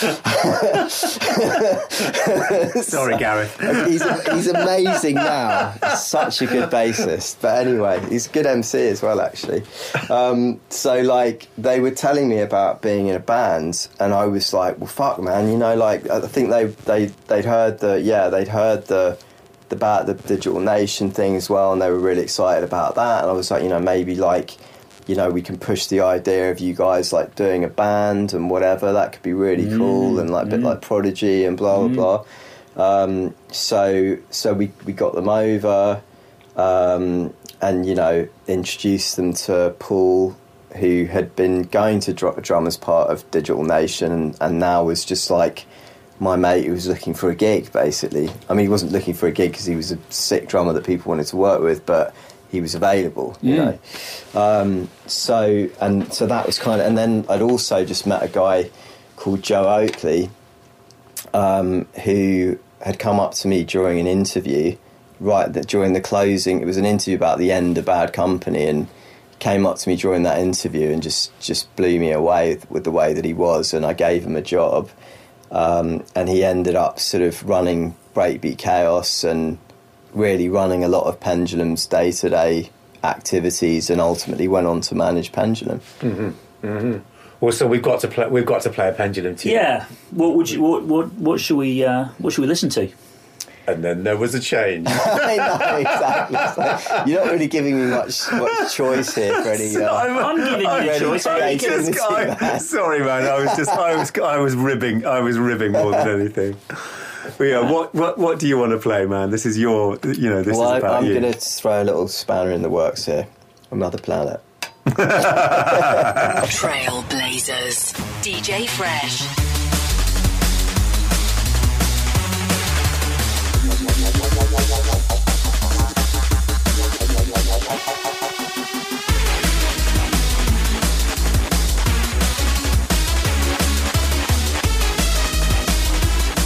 Want to hear more of the music? don't forget you can listen to the tracks in full by heading over to deezer.com Where you'll also find special Trailblazers playlists. Deezer. Originals. Trailblazers. Okay, so like we say, we can't we can't really talk about Breakbeat Kaos without mentioning Pendulum. But there's another thing which I want to get into now, which is that, and this almost loops back into Nick's first question, which is I remember you know when we first started hanging out and you were on a boat, that the drum and bass community and the web presence of the whole thing was Dogs on Acid, and that was your you know your actually, I've never asked you this. Why was the, the drum and bass community called Dogs on Acid and not Breakbeat Kaos? It, and it Because, always struck um, me as weird. So what happened was that Dogs on Acid originally was um, part of the Bad Company website. It was like a forum uh, set up on the Bad Company website and had started. Well, I guess when we left, when I left Bad Company, it was already starting to kind of like burgeon. Um, they had quite a lot of users on there, and I said to the guys like when I left, it was like the one thing I really want is my is my forum because it was like my baby, um, and because I'm a geek and I like all that kind of stuff. So they let me take the forum, and then I decided to call it Dogs on Acid because I just wanted to give it a name that people w- would remember. Do you know what I mean? Yeah, So- yeah, yeah. And that's interesting that you were really interfacing with that then. Because we started out this whole conversation with you saying, expressing your reluctance at being online and talking to people and stuff like that. Yeah, I mean that's the thing, right? So that's what I mean. Like recently, I've kind of I feel like I'm starting to, and it's early days, but I feel like I'm starting to find myself in social media, and that self is kind of harping back to the days where I used to just do what I now do, which is just like talk to everybody. Do you know what I hmm. mean? But I think for quite a long time, I was just, especially with all the pop stuff going on, I just wasn't really sure how I was supposed to deal with that. Do you know what I mean? And especially with a lot of these people that were sort of coming to me online, they weren't even really like fan fans. They were like p- people that listened to Radio One or Capital and like Hot right now. Do you know what I mean? And don't Yeah. know anything about my history or drum and bass or any of that stuff. Um, but yeah, you know, so I, I was always very into the idea of building a community. Um, and the thing that was really exciting about drum and bass and Dogs on Acid at the time was, you know, if you take yourself back to a point where there was no internet like there is now, there was no Facebook, nothing like that. And like people had no way really, except through agents and people phoning up on the telephone, or maybe sending a letter through the post. I mean, hmm. it's just It's unthinkable. I do remember having an office and getting phone calls from. I remember we had a call from a guy called DJ Oxidizing Agent once who wanted us to sign his track, and I said no, just on the basis of the name. DJ Oxidizing Agent. Like, no. So I don't care how good it is. You're not calling me up, calling yourself oxidizing agent and expecting me to sign your records. so like, so yeah, so it was very, it was really hard, you know, to connect. And so we were kind of, um, me and Joe were sort of talking about, you know, how can we, how can we turn this sort of like forum into something that helps communities in different parts of the world kind of like communicate with each other, get gigs in different places, and spread news. And I, I kind of came up with this idea for, for like how we were gonna network the news from all the different sort of scenes around the world, which we never really got to implement. And I still think it would have been brilliant if we had done. But we got we got to to do some of the ideas. We had like one of the first MP3 stores, and we had like a dub plate section, which was really cool at the time. So you'd go and hear the latest dub plates. Um, and Joe helped me a lot with that, and then went off to manage Pendulum and had enormous, really incredible guy, and had an enormous amount of success with that. Um, but so it was always something that I was really interested in.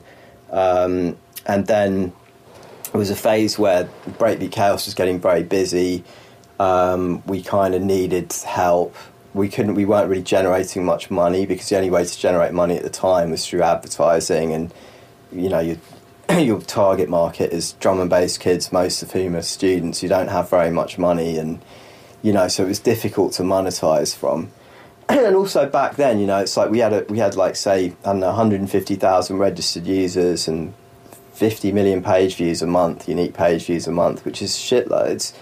But like at that point in time, it was very very hard to find people that understood what the potential was for that. Do you know what I mean?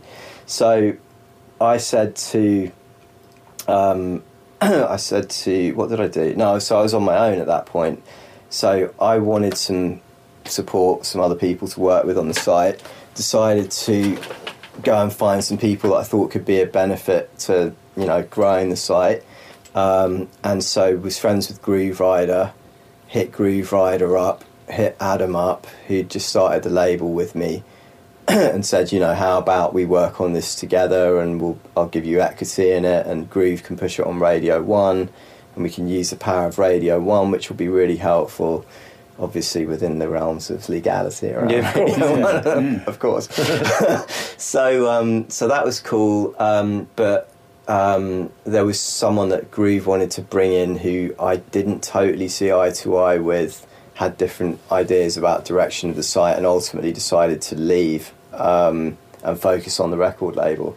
So that was I, I, I then had a actually a few years later I had another startup with uh, a guy called Chris Parry. I think we've spoken about. He started XFM. But, and, and the Cure was my ex-manager. Yeah, yeah, yeah, my yeah, God, yeah. yeah. Also uh, used to run Desire Records, Really? which uh, and I used to promote some uh, stuff on Desire. Yeah, he's a Charles B. Lack of Love was Wow. classic acid So you knew house tune. It was probably on your on your tape that you kept listening right. to. So you knew you knew Chris. I've met him once or twice. yeah. So what did you do with Chris Parry then?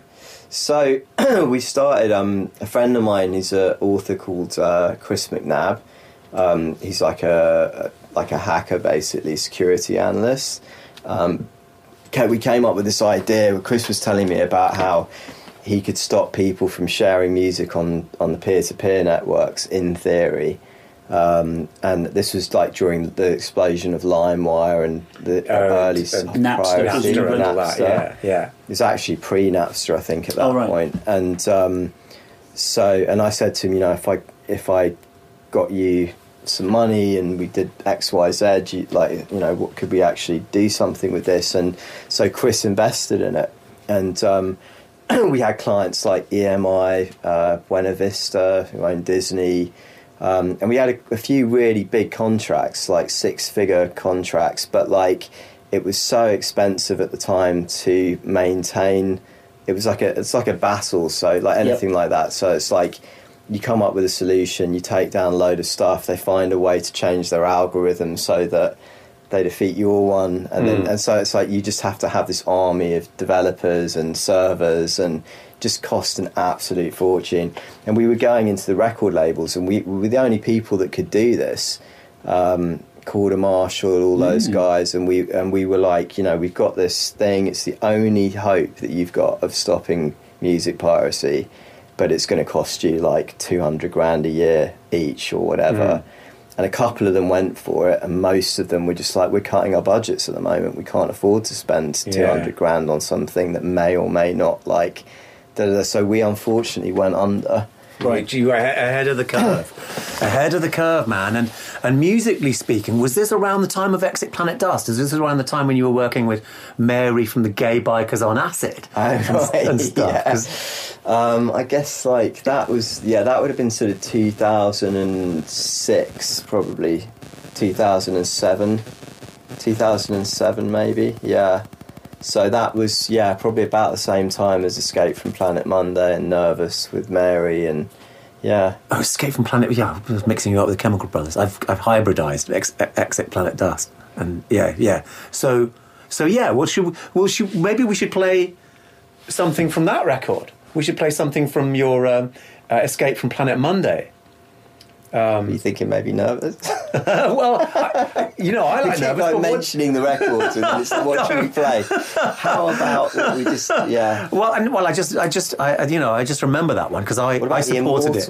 Yeah, yeah, I, yeah, th- yeah. you know that track Yeah, that, that was on that record. Yeah, yeah, yeah, yeah. yeah, I yeah. played that on, uh, on. I remember playing that on XFM. I mean, is did, was that your favourite record on, on, on the on the album? Probably, yeah, yeah. I would have thought so. All right, well then we should play the Immortal. Let's do it. Trailblazers. DJ Fresh.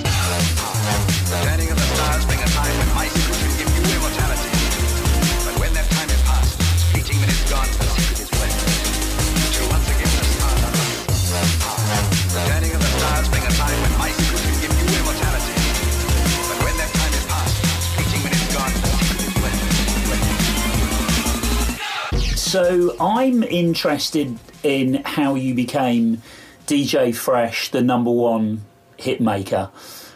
Can you tell us what happened? It's almost anybody who has a number one single in the UK once has done something pretty incredible. Somebody, anybody who has a number one single in the UK twice has done something really, really notable. And I remember you saying it back in the uh, at the front end of this discussion, something like, "As a kid, I was really analytical and I really wanted to figure out how how things work," or something like that. And it's almost like you cracked the code, didn't you, of how to have the biggest crossover success possible. And I'm interested in how, how you how I'm interested in, I'm interested in how you did it. Yeah, um, I mean, I definitely like talking about cracking codes. I guess like one of the things that's always been really interesting to me with music uh, especially with drum and bass. Like drum and bass traditionally has always changed, like over time. You know, more so maybe than some other styles of music where the production will change a little bit, but the core of what it is is the same. Probably to most normal people, it all sounds the same forever, but like to me, it sounds like it progresses. Um, and the thing that like I think is really interesting for me about making electronic music is trying to trying to sort of like take whatever it is that makes it something infectious and something that you know makes you dance but refine that into like its simplest kind of like formula do you know what i mean i just think that it's weird because so much of the stuff I've done has, has got so many fucking layers in it and it's so overcomplicated and that stuff is usually not the stuff that actually does does so well. Mm. But usually the simpler it is, the simpler like you can and, and there's something about drum and bass, I think like good drum and bass, the classic drum and bass tunes, they're so simple. Mm. Do you know what I mean? It's just like a bass line and a beat, but the beat has to be perfect and the bass line has to be sick and there has to be something about it that gives it a lot of identity. Um, and so, so that's definitely something that's always really fascinated me about it. You know, And on something like Hot Right Now, you know, were you were you gunning for a number one record? No, I mean, so, well, maybe. What's her name? What's her So- name? Wasn't well, she wasn't a thing? Gold Dust, yeah. I mean, Gold Dust was the first one, really. Like, Gold Dust actually Okay. sold more than all of the other ones. Ah, right. enough. But yeah. that didn't course, just yeah, didn't chart as high. It kind of hung around, didn't it, for a long, time? yeah, long we did. Um, so what had happened was I'd actually decided at that point to make the move that I made three years ago and go back, focus back on tech. Yeah. like I've been doing these other things, but doing music, but wanting to do that as well. Um, and so I decided to make that move, and I had some health problems at the time. I had like um, a pretty rare tumor called an insulinoma, and I was having these really weird like symptoms, like mental symptoms, right? So I would just be talking to you, and I just and you'd be talking to me, and I wouldn't be, I just wouldn't be able to talk. You'd ask me a question, and I'd just be like, uh, uh, like that, and it would turn out to be really, really low blood sugar, like like coma level blood, about to go into a coma low, Right, okay. and it was because I had this weird tumor, and like the last thing that happened before I, it got diagnosed, I went to see a million different people, and it was like, oh, it could be this, could be that, could be that, blah blah. blah. Um, I was on coming back from a gig in France, and I was in a car with um, Lady Miss Trouble, who's like a drum and bass MC, and started having one of these crazy episodes. Then went and got in a car, tried to drive home, and passed out on the Hammersmith flyover Ooh, caused a traffic jam at night time. Right, woke up. Luckily, I didn't kill anybody. Woke Yeah. up at, in, woke up behind the wheel with the radio. I remember sort of waking up and you could hear the radio playing and being like, "That's not good. I shouldn't be asleep right now." What, I mean? What is going on? So I wake up and could hear police sirens and the I, at massive tailback behind me. Police coming down the other side of the road or whatever um, police came round. My clutch, for some reason, had broken, probably because I'd fallen asleep, my foot half on it. So they were like, "What's going on?" And I'm like, uh, "My clutch is broken." And they were like, "Okay, well, we'll call the AA." And I was like, "Okay, cool, safe." And so, you know, I mean, seriously dangerous. But so then, um, and then I fell asleep one night, like not long after this, like I fell asleep, woke up with a paramedic in my bedroom with a like syringe in my arm, injecting me with insulin. We still at this point didn't know what it was, but he'd figured out that I had low blood sugar, um, and I was in a coma. And he managed to wake me up with this inject. My girlfriend found me like passed out, Yeah. and so he woke me up, and and then luckily after that I was diagnosed very quickly. But so it was a really weird period because I was going through this like insane, you know, these attacks I was having. No one knew what it was, and traveling all over the place as well. Um, and then um, I was in hospital, and I just made Gold Dust, and Ministry had signed the instrumental and said, you know, we think it'd be really great to have a vocal on it. Um, what do you think about working with Miss Dynamite? And I'm like, I love Miss Dynamite. Let's do it. So I'd written like part of the hook already, and went in the studio with her and like the the whole gold dust. I think the main part of the gold dust hooks. I think she'd sent me some bits, and I think the, at the end of gold dust is like this running, running, running, running, running away. So she'd done that bit already, and there was a couple of little pieces. So I wrote the main like it's like gold dust hook, and I had like the harmonies and stuff in my head. So I remember singing her the the thing, and I could kind of hear it, and I was like saying, you know, it's it's it, it doesn't sound that good when it's just on its own, but when you do the harmonies, it will make sense. And then I was kind of trying to describe the harmonies to her, like they were like little light bulbs going on. so it was like, you know, it's like gold dust, and like, what was the harmony again? It's like, gold, gold.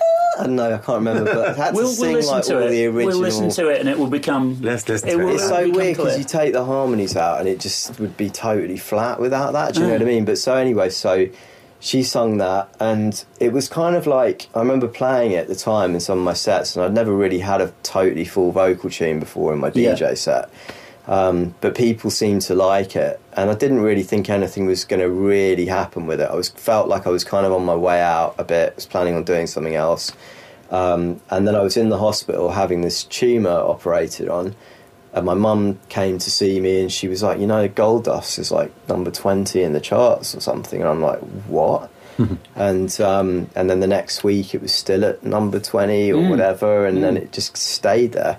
And it was just like you know at number twenty, number twenty three, number twenty four, whatever for like a year. Yeah, yeah. Um, and even I think like I met Andy Varley, who then went on to manage me. When he took me on, I think it was still still in the charts. You know, yeah, like Bohemian Rhapsody. yeah. crazy. I, So- lo- I love the, tr- the, the triplet synths. That's what I loved about it. I love the fact that the track was in four four, but you just had the. It was almost Led Zeppelin like that. You had this like triplet going on over four four. So, so from a, out of a time of, of, of chaos uh, in in the health a- area and tailbacks uh, all the way from Hammersmith to wherever, let's just listen to uh, to Gold Dust uh, right now. Trailblazers. DJ Fresh.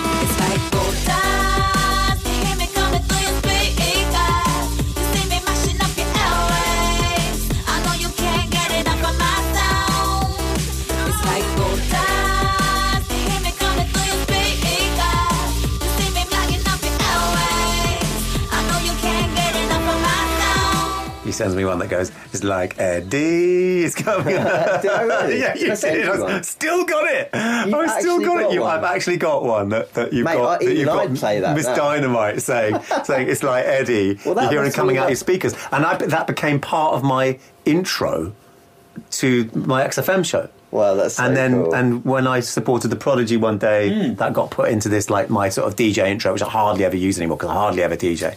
Has got that. So the that beginning must of it. mean that I've got a version. Yeah, you, well, I think I've you often gave wondered you if I gave a made one few for myself. versions. You gave a few Knowing versions me, though, I to. would have made one for you guys and not made one for myself. Always the business. man. yeah, yeah, yeah. So, uh, so yeah. So after that, I guess. Um, okay. So what happened was Ben Newman, the uh, director, had made the video for Louder, and was amazing. The video, obviously, I had no input into it whatsoever. And I remember seeing it the the first time and thinking. That is, I mean, because it was like you know, Hold on, it goes Gold Dust, and then what was the next release after Gold Dust? It was hot right now before louder. Louder. No, oh louder. Louder, yeah. Oh Louder louder. came after. Okay. Oh. yeah, So you had the first dubstep number one before you had the first drum and yeah, bass yeah, yeah, number that's one. the classic thing about it. Oh, I've remembered it completely the other way around. Yeah. I just assumed Hot Right Now was before, but no, it was louder. That's right. And like Flux Pavilion was around, was Yeah, was yeah, yeah. Like Josh was just this kid. Uh, you know, I got him on my show when he was still at school. I think he's, Wow, he, you know, and we were discovering him around about the same Yeah, time. You know, his, yeah. his dissertation was a freestylers remix, as I recall Wow, yeah. which is what really made him. His Yeah, he's dissertation, insanely and it, and it kicked off. It just it became, you know, and then he ended up working with you. Yeah, on yeah, that. yeah.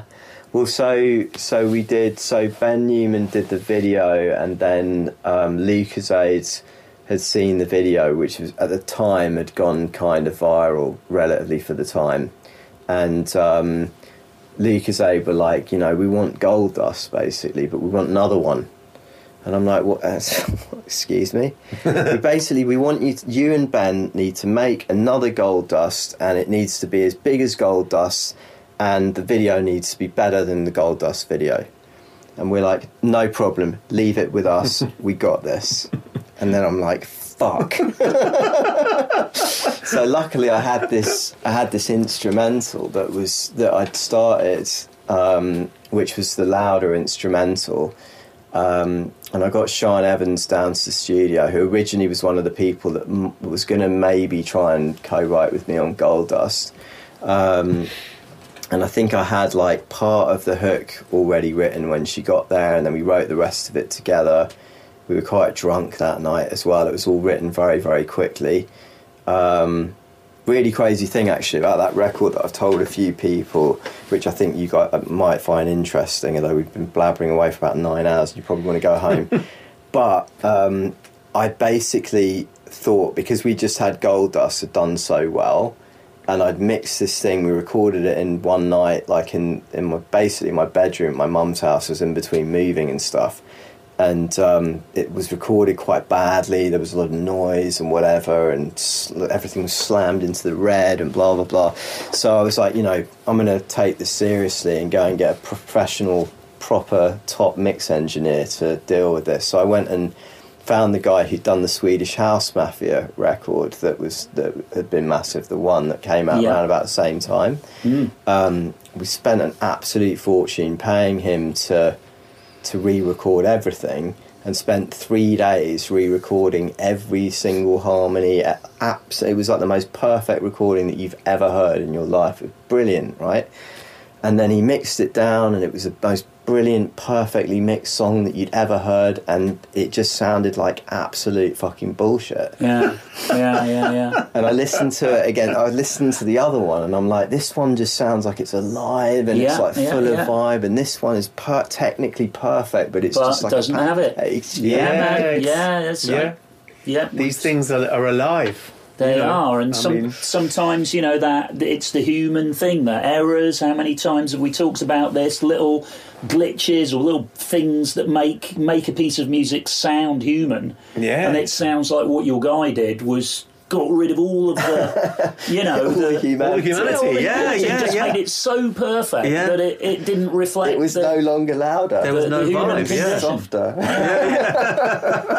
So then it was back to square one in a way, was it? After that process, So that so so basically we had these two versions and it was funny because ministry I think were just kind of like just we love it just give us the fucking record stop for what you what you're doing and I'm like no no no I want to just go the extra mile here because mm. I've just come off the back of this and this is my moment to really give it you know it's like all your life you've just been throwing things out there and suddenly there's the opportunity to actually really give it 100% yeah, and unfortunately 100% was just too much. So um, i gave it to to ministry and they were like no we prefer the other one as well. So we sat that one off and went with the original one yeah. For, for, with all its quirks and distorted recordings. And it went to number one. yeah went to number one um, was Louder was record. like a, it was like in the cinemas because Lucozade were doing this massive campaign. Won won quite a lot of awards. I think the the advert and the campaign and everything. Yeah, And then Amazing the pressure moment. was really on. yeah. Well, let's, let's hear it. Let's have a Let's quick listen it. to I've not yeah. heard louder for, For ages. sure. Trailblazers. DJ Fresh. It's gonna get, it's gonna get, it's gonna get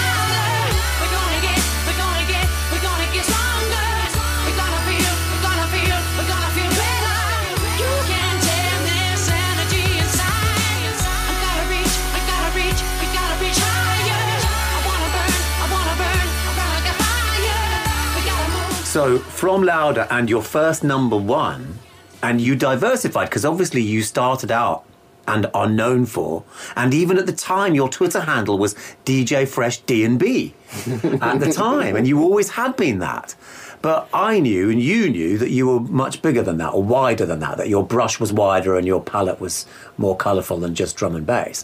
And so I think it's rather wonderful that you that your first number one hit wasn't in drum and bass. It was at 140 BPM on the half beat. Yeah, it was very cool for me. Yeah, really cool. I mean, Pendulum had um, kind of come out of the gate, and I think we're probably the first drum and bass producers to say, "Hey, it's okay to do other genres as well," you know. And I'd been wanting to do other stuff for ages. So when Pendulum released, um, I think it was what was it called again? Out Here, or they did one track that was the the B side of Tarantula or something that freestylers and Oh, Fasten Your. Seatbelts. Fasten your seatbelt. Um, so for me at the time, that was a kind of like you know it's okay to not just do drum and bass. Drum and bass is very, can be very very guarded, especially back then. It was very like you know stay true to the craft. Like don't you know don't uh, pollute it with things. Don't mess that with the- pro. Yeah, don't know, mess with it. don't fuck with it. Keep it real, man. So it was kind, you know, so that was kind of tricky, and I think Pendulum had sort of proven that it was okay to do that. There was a way that, as a drum and bass artist, primarily, that you could do other stuff as well. Um, and I'd actually started doing some stuff with Decline and Wizard around that period. I did a track with um, Spider called Steam, which was kind of like a similar sort of vibe to Tarantula, but breaks and whatever, Yeah. you know, similar big spidery vocal thing. Um, and so, so I'd kind of already at that point sort of been like, okay, I'm not, I'm no longer going to be just drum and bass, you know. But when, um, yeah, then louder happened. Yeah, Well, no, no, but then after Louder, but then Hot Right Now was was then your next single. Yeah, so Hot Right Now was um, the instrumental was written maybe a year or so before that, and obviously Ministry were like, you know, what's the next thing? And I'm like, well, I've got this instrumental. Great, where's the song? Um, just need to work on that bit for a minute. At Yeah. the moment, it's just an instrumental. Um, went back in originally with Sian because we'd had such a great writing experience on Louder and started writing. I had so I basically I think I had like the I had the idea for the main hook like you know you're only in it because it's hot right now hot right now um, and that was all I had and, and I called Sian up and I'm like I've got this sick like hook and got this really cool backing track it just needs like verses and finishing. Um, and so Sian came down we tried a bunch of stuff. I ended up taking out all of that stuff and couldn't get it totally right, and ended up going in with um, some producers called the Invisible Men, who I became really good friends with, really talented guys, um, and they helped me write the verses for it, and then I wrote the middle eight. Um, and then they said to me, you know, we've got this this girl that like we think is going to be really hot, like people are excited about, called Rita Ora and I was like, it was kind of funny at the time because it was like we had like we had this recording of uh, I think it was Jason from the Invisible Men who tends to vocal their ideas, singing like in falsetto with auto tune turned up to hundred percent. So it's kind of like a robot. It's like you know I don't only it because it's hot right now." It's absolutely horrible to listen to. It was like a drill in your ear. Do you know what I mean? I remember playing it to Ministry and then being like, uh, mm, you know, like, yeah, you know, maybe with a bit more work, whatever. Um, and so they were like, you know, we were like, we've got to find the right singer for it. And they were like, well, we've got this girl, Rita. And they're telling me about this girl, Rita. And I'm like, have you got a, any video for her or something? They're like, yeah, she's just done this thing on YouTube and played it to me on YouTube. And I was just like, oh man, this made me really emotional. yeah, yeah. I was just like, yeah, just like wow, that's like it. You know what I mean? Um, and uh, I think it was like I can't remember what she was doing, but it's just like she was just perfect for the track. Um, and so, so yeah, got it down to the studio and recorded it, and then I think like she just signed to uh, Columbia in the US, and Jay Z was her A and R. So Sarah Stennett, who managed her, had said to me, "So we've now got this recording of Rita sounding incredible on this tune, but nobody knows who Rita is at this point in the UK." And um, so Sarah was like, "Yeah, you know, like this could work, but we've got to run it by Jay Z." And I'm like, what the fuck is going on here just in my life? Do you know what I mean? so, so, uh, so she's like, yeah, so I'm gonna, anyway, I'm gonna, you know, you guys are here, like, I'm gonna, I'm gonna be speaking to Jay in like, you know, half an hour, whatever. So she's like gone off, and I'm like sitting there, like, fucking shitting myself. And then she comes back into the room, she's like, yeah, I played it to Jay, he, loves it, said it's good to go. So we're like, great. And yeah, that was that, number one. So why, Amazing. why did you get so emotional thinking about that? Um, I don't know. I guess just because, like, I guess just because, like, at the time it was so, you know, Rita was just like this kind of young, sort of cute girl that nobody knew who she was, um, and I and I was just trying to find the right singer for this tune, and it was just like the beginning of like something really important for her, and Yeah. and also for me. Do you know what I mean? It's just like a really special moment when you think back to it, especially. I just haven't thought about it for such a long time. Yeah, yeah, yeah. Very, very special moment. Very special record. You started a career that is, you know, massive. Mm. Let's let's enjoy that tune. It's incredible. Trailblazers. DJ Fresh.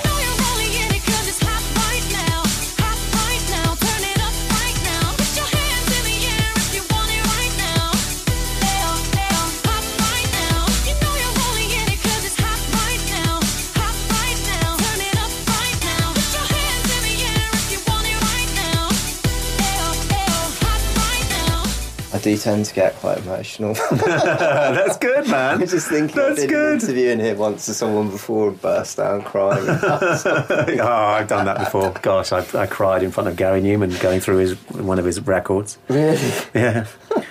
Um, it led, led to a lovely relationship with both him and his missus.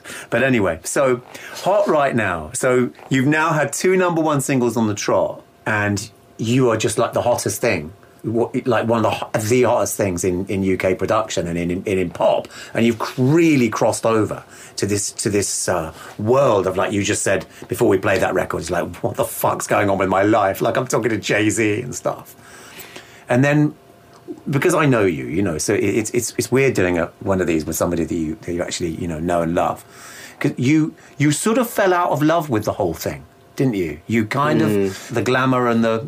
The, the sparkliness. You're in a place that everybody wants to be at this mm. stage. You know, mm. every kid with a with a sampler and a, with the Pro Tools or you know whatever wants to be where you are, and you're there, and you're thinking, I don't really want to be here anymore. Yeah, I mean, I guess the thing is like the way that we always used to, the way that we used to make music, and the way you know, I'd always been self-released. I'd always had my own record labels. It's always kind of the master of my own destiny, really, for better or for worse. Um, I'd never had a manager before. I wasn't used to that dynamic at all. I was always used to. Ha- I had a great girl, Katie T- Tiebo, who ran Bad Company for years. Who I probably should have carried on working with, to be fair. Um, and like just the whole that dynamic, the management dynamic, the record label dynamic, um, just the treadmill. Really, I think it's like you know when you're making these kind of more underground things you're you're you're just totally focused on like I want to make this track that's going to smash up fabric this weekend or you know I'm going to make this track cuz you know Andy gave me this idea Andy C and I want to make you know make something for him that he's going to love or whatever. Um, and all of a sudden it was like it was like um, you know what's the next thing the whole time So there's Um, pressure. There's there's a lot of pressure on you. yeah, I think it's just the classic, you know, the classic story that you hear Yeah. a million times. It's just like the pressure. Um, I think like it's kind of confusing as well because like nobody at that point had really done anything like that from coming from that world before. You know, you'd had like Roni Size who'd been, who'd had some some success. He'd had a Mercury Yeah. prize, you know, but in terms of like that sort of chart topping success, you know, Uncharted territory. Yeah, Yeah, yeah, it yeah. was Because, pretty- like you say, Roni didn't do that. Goldie didn't do No. that. You ended up being the guy that that cracked that yeah, nut. yeah. Um, but it was like, you know, but then it's like once you're there, you're like, what can we do? Like, where do you go from here? Do you know what I mean? It's like, you know, that was for me, I think, always my dream with Pendulum, with everything else that we were doing, was to try to try to get drum and bass to, to the top of the charts. And then it was like, now what? Is it? Hmm. Is it? Was it something of a curse? The you know the level of success. Would it almost have been? You know, because that is the problem, isn't it? If you've had a couple of number ones on the bounce, really, where from here? Same again or down, really, isn't it? Hmm. Because you can't go up from that. Yeah. Do you think I mean, it I was think, sort of like- something of a- of a curse or not? Is that over? I think I think I think it, you could see it as a curse in the sense that it had a negative impact on me in some ways. I think that it it, it was a, a- anything but a curse in terms of you know both the effect it had on my life and the opportunities that it's given me. Hmm. I think like there was a thing at the time where it was like um, this pressure to maybe go to America. And because I'd seen so many people fail in America, like hmm. even Pendulum, you know, hmm. who smashed it, but more as a band. So that again, it was a slightly different thing, and they hadn't really been able to crack America either. I mean, I guess the Prodigy kind of did. Well, they didn't did, yeah. No, they Fat the Land number one. You know, but Really? again, different era. You know, really embraced. Um, you know, by MTV. You know, the different sort of different stuff happening.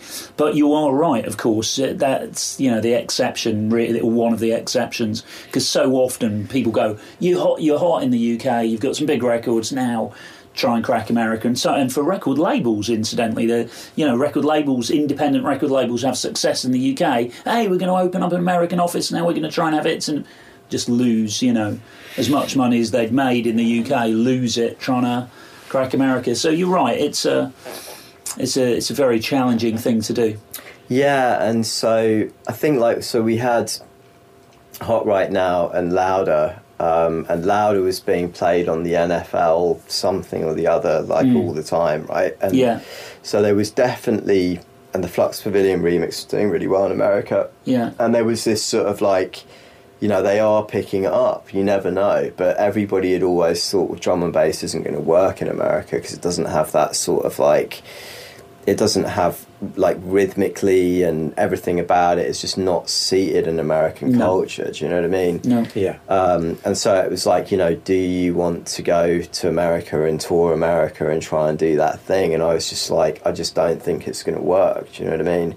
And then on top of that, I signed a deal with Columbia. Columbia then, for what I have no idea why, and still don't know why, but didn't release either of those records in America. So even now, you can't download Louder and Hot right now on iTunes. I'm happy to say that's something I'm doing about something about this very week. Mm, mm, but mm. um, but yeah, so they they basically didn't release it, and at the time, I remember saying to my manager, like, what you know, why would we not release like one of the biggest records in the UK of the year in America? And the answer was, well, you know, because they think it's kind of like you've missed the boat with that now, and you know, we'll do the next thing and whatever, and you can make something that's more suited to America anyway, probably, and whatever. Um, I think that was a massive mistake. I think that I think that track should have been released out there. Such a shame. But anyway, so I think I kind of felt like at that point I was kind of like I don't think that this is gonna. I'm I- you know so, hopefully one day somebody will make this work in America, but I don't think it's going to be me right now. Um, and so then it was really kind of like, well, what? Yeah, where do you go from here? Do you know what I mean? Um, and so I guess I just sort of like thought I, I focused a lot on my live show. I had like a, a live band. We did a lot of like you know big looks festivals and you know and that went pretty well. Um, and then I decided to focus on DJing. So I decided to sort of leave the band and focus on DJing for a bit.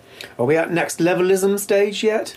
Yeah, this is probably all around next. I think I think Nextlevelism was at the end of Fresh Live. So Fresh Live lasted for about a year and a half. And and we should give a shout out to Paul Kodish, who you, Yeah. whose name you dropped earlier on, because you know he he was the one who, as I understand it, formulated the Pendulum live show. You know, having done it with Apollo 440, and then I'm definitely not going on record saying that, but like No? possibly. okay, well, that, that, that- One thing I can tell you about Paul is that he he's he's a force, you know, and I think like the same. I'm sure it would have been the same with Apollo 440. It's certainly the same with what I was doing. He's not just a drummer who comes along and like fucking bangs drums. He's someone that gets a group of people into a mindset and propels them into something. Do you know what I hmm. mean? Like to me, Paul is like you know, if I ever wanted to do a live band, I'd want Paul in it. You know, it's got nothing to do with his drumming. Even it's just like he knows everybody. He knows all the tour managers. Just and just an all round fucking great guy, man. Yeah. He's one of my best mates. Great guy. And it was just so awesome to get to work with him because we'd had all these years together. He'd been been with Pendulum, left Pendulum, been kind of a little bit sort of up in the you know lost in the woods for a bit le- after leaving Pendulum. You know, it was a big thing. Well, he got him. fired. That's not. That's, Yeah. that's, that's not. You know, he got fired, and and and there was a whole you know unfair dismissal thing. It was it was horrible. It was a horrible situation, but that gave him a chance to you know move to, Yeah. to San Francisco and like take stock and stuff. And then it was really nice that he came back and came back in your yeah, band. it was you know, great. and just it was great to get a chance to do that, and that was the thing, you know. So, so yeah. So for me, at that point, it was like this is my chance to do. I've always wanted to do an electronic band. This is the chance, and it was awesome. Met Fleur, who went on to have a lot of success on her own, which is really cool. Um, and um, recently it's been really fucking awesome. You know, I've been working um, for for a company as a as a basically as a data scientist, like doing AI stuff. Um, something that I've been really interested in for years, and I'm building an app around around the things that I've learned as well with some incredible people that I've met.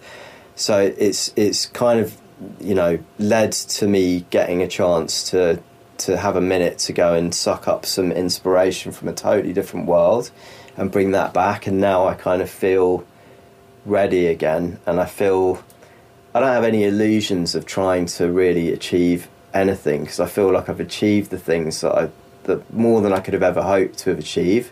Now what I really want to achieve is just to be happy and make music that I enjoy do you know what I mean and now you're and, and now you're back to making really gritty drum and bass. the, the wheel has turned full circle.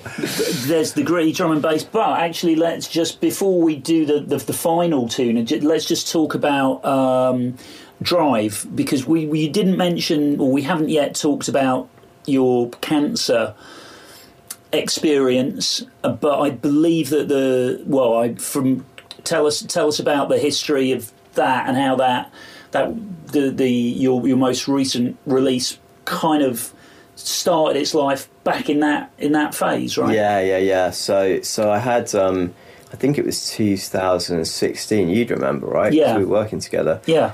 2016, I got diagnosed with thyroid cancer and uh, was told that I'd have to have my thyroid taken out. And I mean, I don't know, man. It's like fucking. that has definitely had a massive impact on me.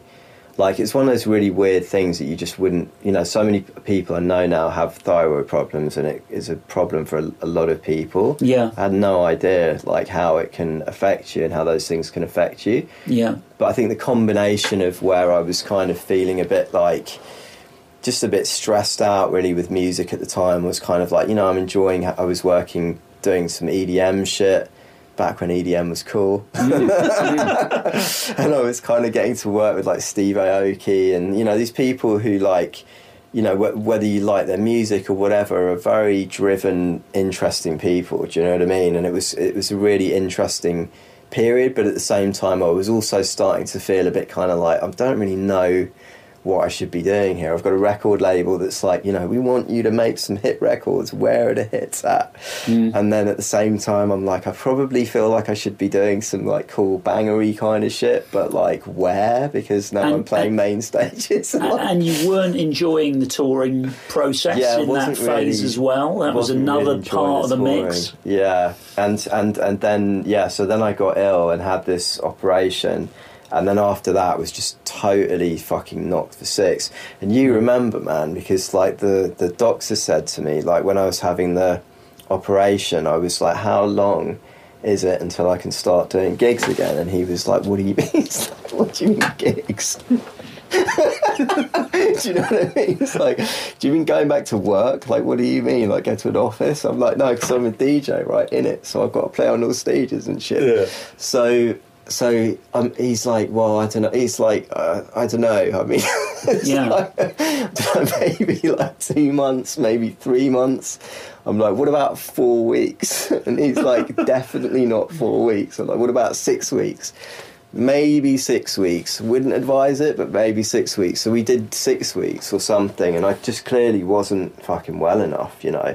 And I think even it took probably a year after that for everything to level out enough for me to really be feeling. I, I actually only really think I'm, I'm feeling totally normal now. Do you know what I mean? So it's been a long process, and I think just all of those things kind of coalescing Yeah. were the reason that I needed to just have a big, big break. Do you know what I mean? Yeah. Which I've had. But so drive, like when I was in hospital having the uh, treatment, I had like radio radiation therapy, um, and was put in isolation. and I didn't know this about radiation treatment, but you actually get put in a in a room, like a lead sealed room. Um, and the nurse will be behind a lead door when she's talking to you. It's Yeah. so weird. So I was in this room. she shut the door, and it just dawned on me that I was just like, th- there was no way in fucking hell that I was getting out of this room. I mean, it's funny because I was thinking about this the other day, and I've never been to prison, thank God. And you know, probably count my fucking lucky stars if I couldn't handle one day in a lead room. Mm. But it was really just like I just had this like feeling of like you know whatever you want to do right now, you're fucking stuck here and you can't break out of this room. And so I just started writing Drive, and that was kind of what the vibe of Drive was about. Was like, you know, get me out of here, wh- wherever here is. Do you know what I mean? Mm-hmm. Mm. Mm. Yeah. And in classic music industry, you know, sort of style, it's taken a long time from that inception point to three years later. Yeah, Yeah, crazy, huh? yeah, really crazy. Yeah, But yeah. there you go. This is again, Eddie. We we we see these examples, don't we? In um, when we talk to other other people on these recordings of ideas that start at this point and takes takes two years, years, or four yeah, years yeah, or whatever, yeah. or seven years for it to come through. And it's life in music, isn't it? It's Yeah. sort of so thing that happens. does does hearing Drive now? Do you you are an emotional guy? Does it make you feel emotional? Because you were, you know, that was a touch and go time for you. You you must have thought at, at some stage during that time, you must have thought. I might not make it. You know, this might spread, and this could be this could be the end of me. Yeah, there was like it was it was crazy because there was the one time that I totally lost it, like during this period, and I just fucking broke down for a minute. And I was with my mum, and we were driving, we were talking about. So the doctor had said you've got like stage five cancer in your thyroid, you have to have it taken out like immediately. and I've been looking online, and there's a lot of uh, a lot of sort of people like thyroid uh, th- people that have had to have their thyroid removed that argue that actually there's an element of like this cancerous thing in your thyroid that's not totally proven to be a type of cancer that will spread. And there's an argument that there are people that believe that you cannot have it taken out and be fine. So the guy was saying to me like you've got to have it taken out. And I was like, but from what I'm reading, my life is potentially going to be a bit of a nightmare afterwards. And it's not even proven that it needs to be taken out. And my mum was sort of argue, obviously, you know, because she's great and she was like worried about me and she was like, you know, shut the fuck up. have it taken out. That's what you're being told you need to do. And I was kind of sitting there thinking, like, shit, this is like one of those decisions that, you know, is like you can't turn back on. Um, and so, yeah, I mean, that was, uh, yeah, that was crazy. And I think, I think, like, it's weird because anyone that's had to come to terms with, with dying, right, like with, with like not being here, I think like the thing that you sort of that dawns on you, which is I think an amazing blessing actually to to experience in your life and then to come to be able to come back from, is that all of this fucking bullshit that seems so important, you know, like whether it's like success is like totally meaningless, but like all these other things, you know, that we spend so much of our time fucking worrying about, they just absolutely mean fucking nothing. So for me, it was kind of like I, I was feeling really stressed out about everything. I knew I was so blessed to have the opportunities that I had, but at the same time, it was I wasn't really enjoying it. And whether or not anybody else can understand why you're not enjoying something, you know, to other people be like, well, you're having all these massive hits and you're doing all these shows. Like, what could you possibly have to be unhappy about? And they're probably right. But at the same time, like I think the thing for me that I, w- I wasn't really happy about was that I was really sort of it always been kind of like sacrificing a big part of my life, you know, for music and not sort of missing weddings, missing important family things, and missing my nieces and nephews grow up and whatever. And yeah, just it just just dawned on me, man. I was just like, this is fucking bullshit. You know, like you can do whatever you set your mind to. You've basically proven that you can do the, this crazy shit that nobody thought could happen. And the one thing that you don't seem to be capable of doing is having a balanced life. And here's your chance. So are you going to take it or not? And I just thought, fuck it, I'm going to take it. Do you know what I mean? So here we are. Mm. Here we, here we are. Here we are, and let's listen to Drive now. Trailblazers. DJ Fresh.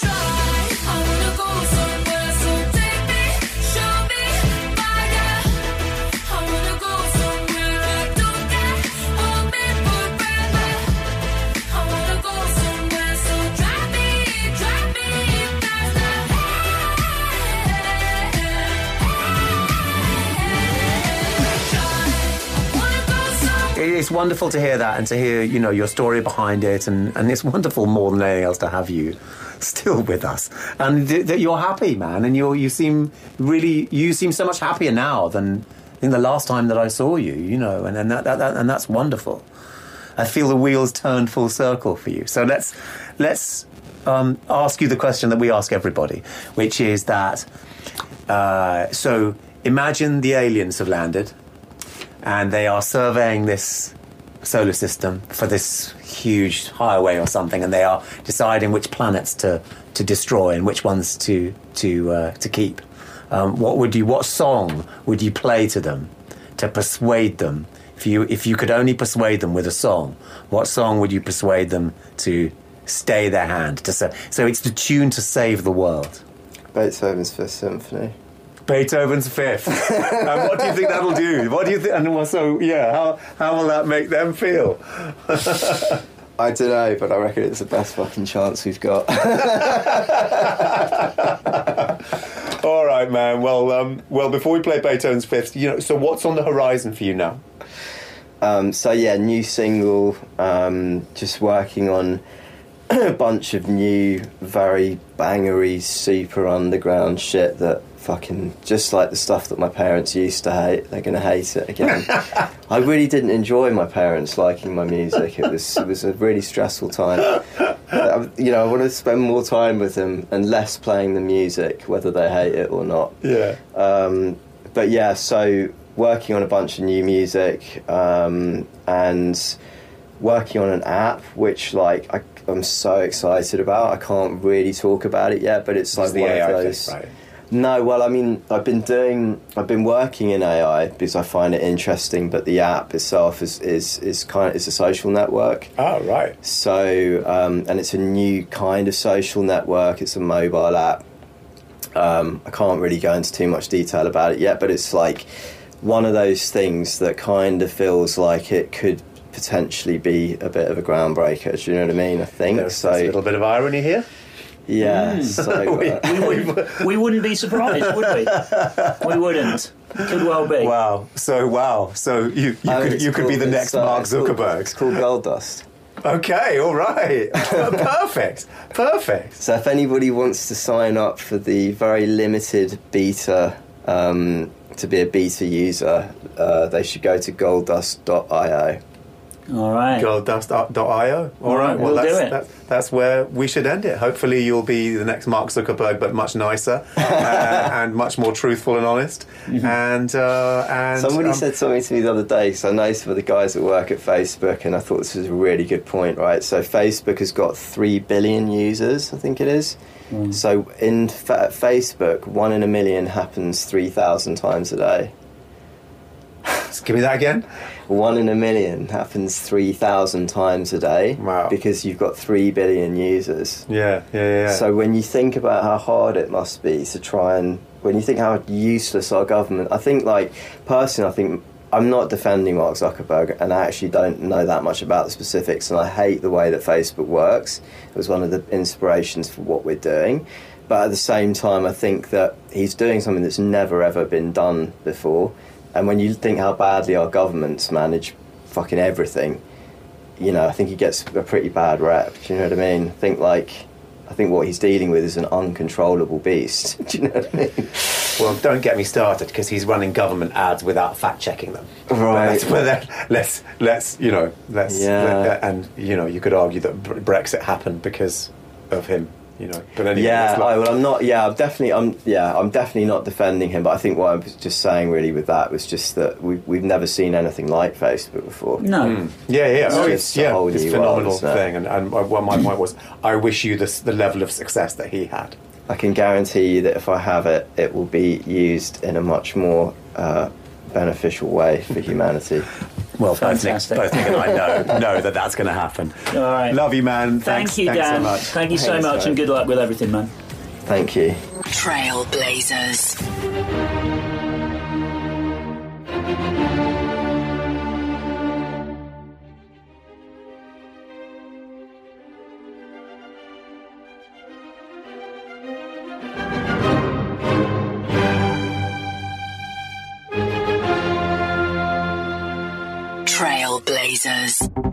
Deezer. Originals.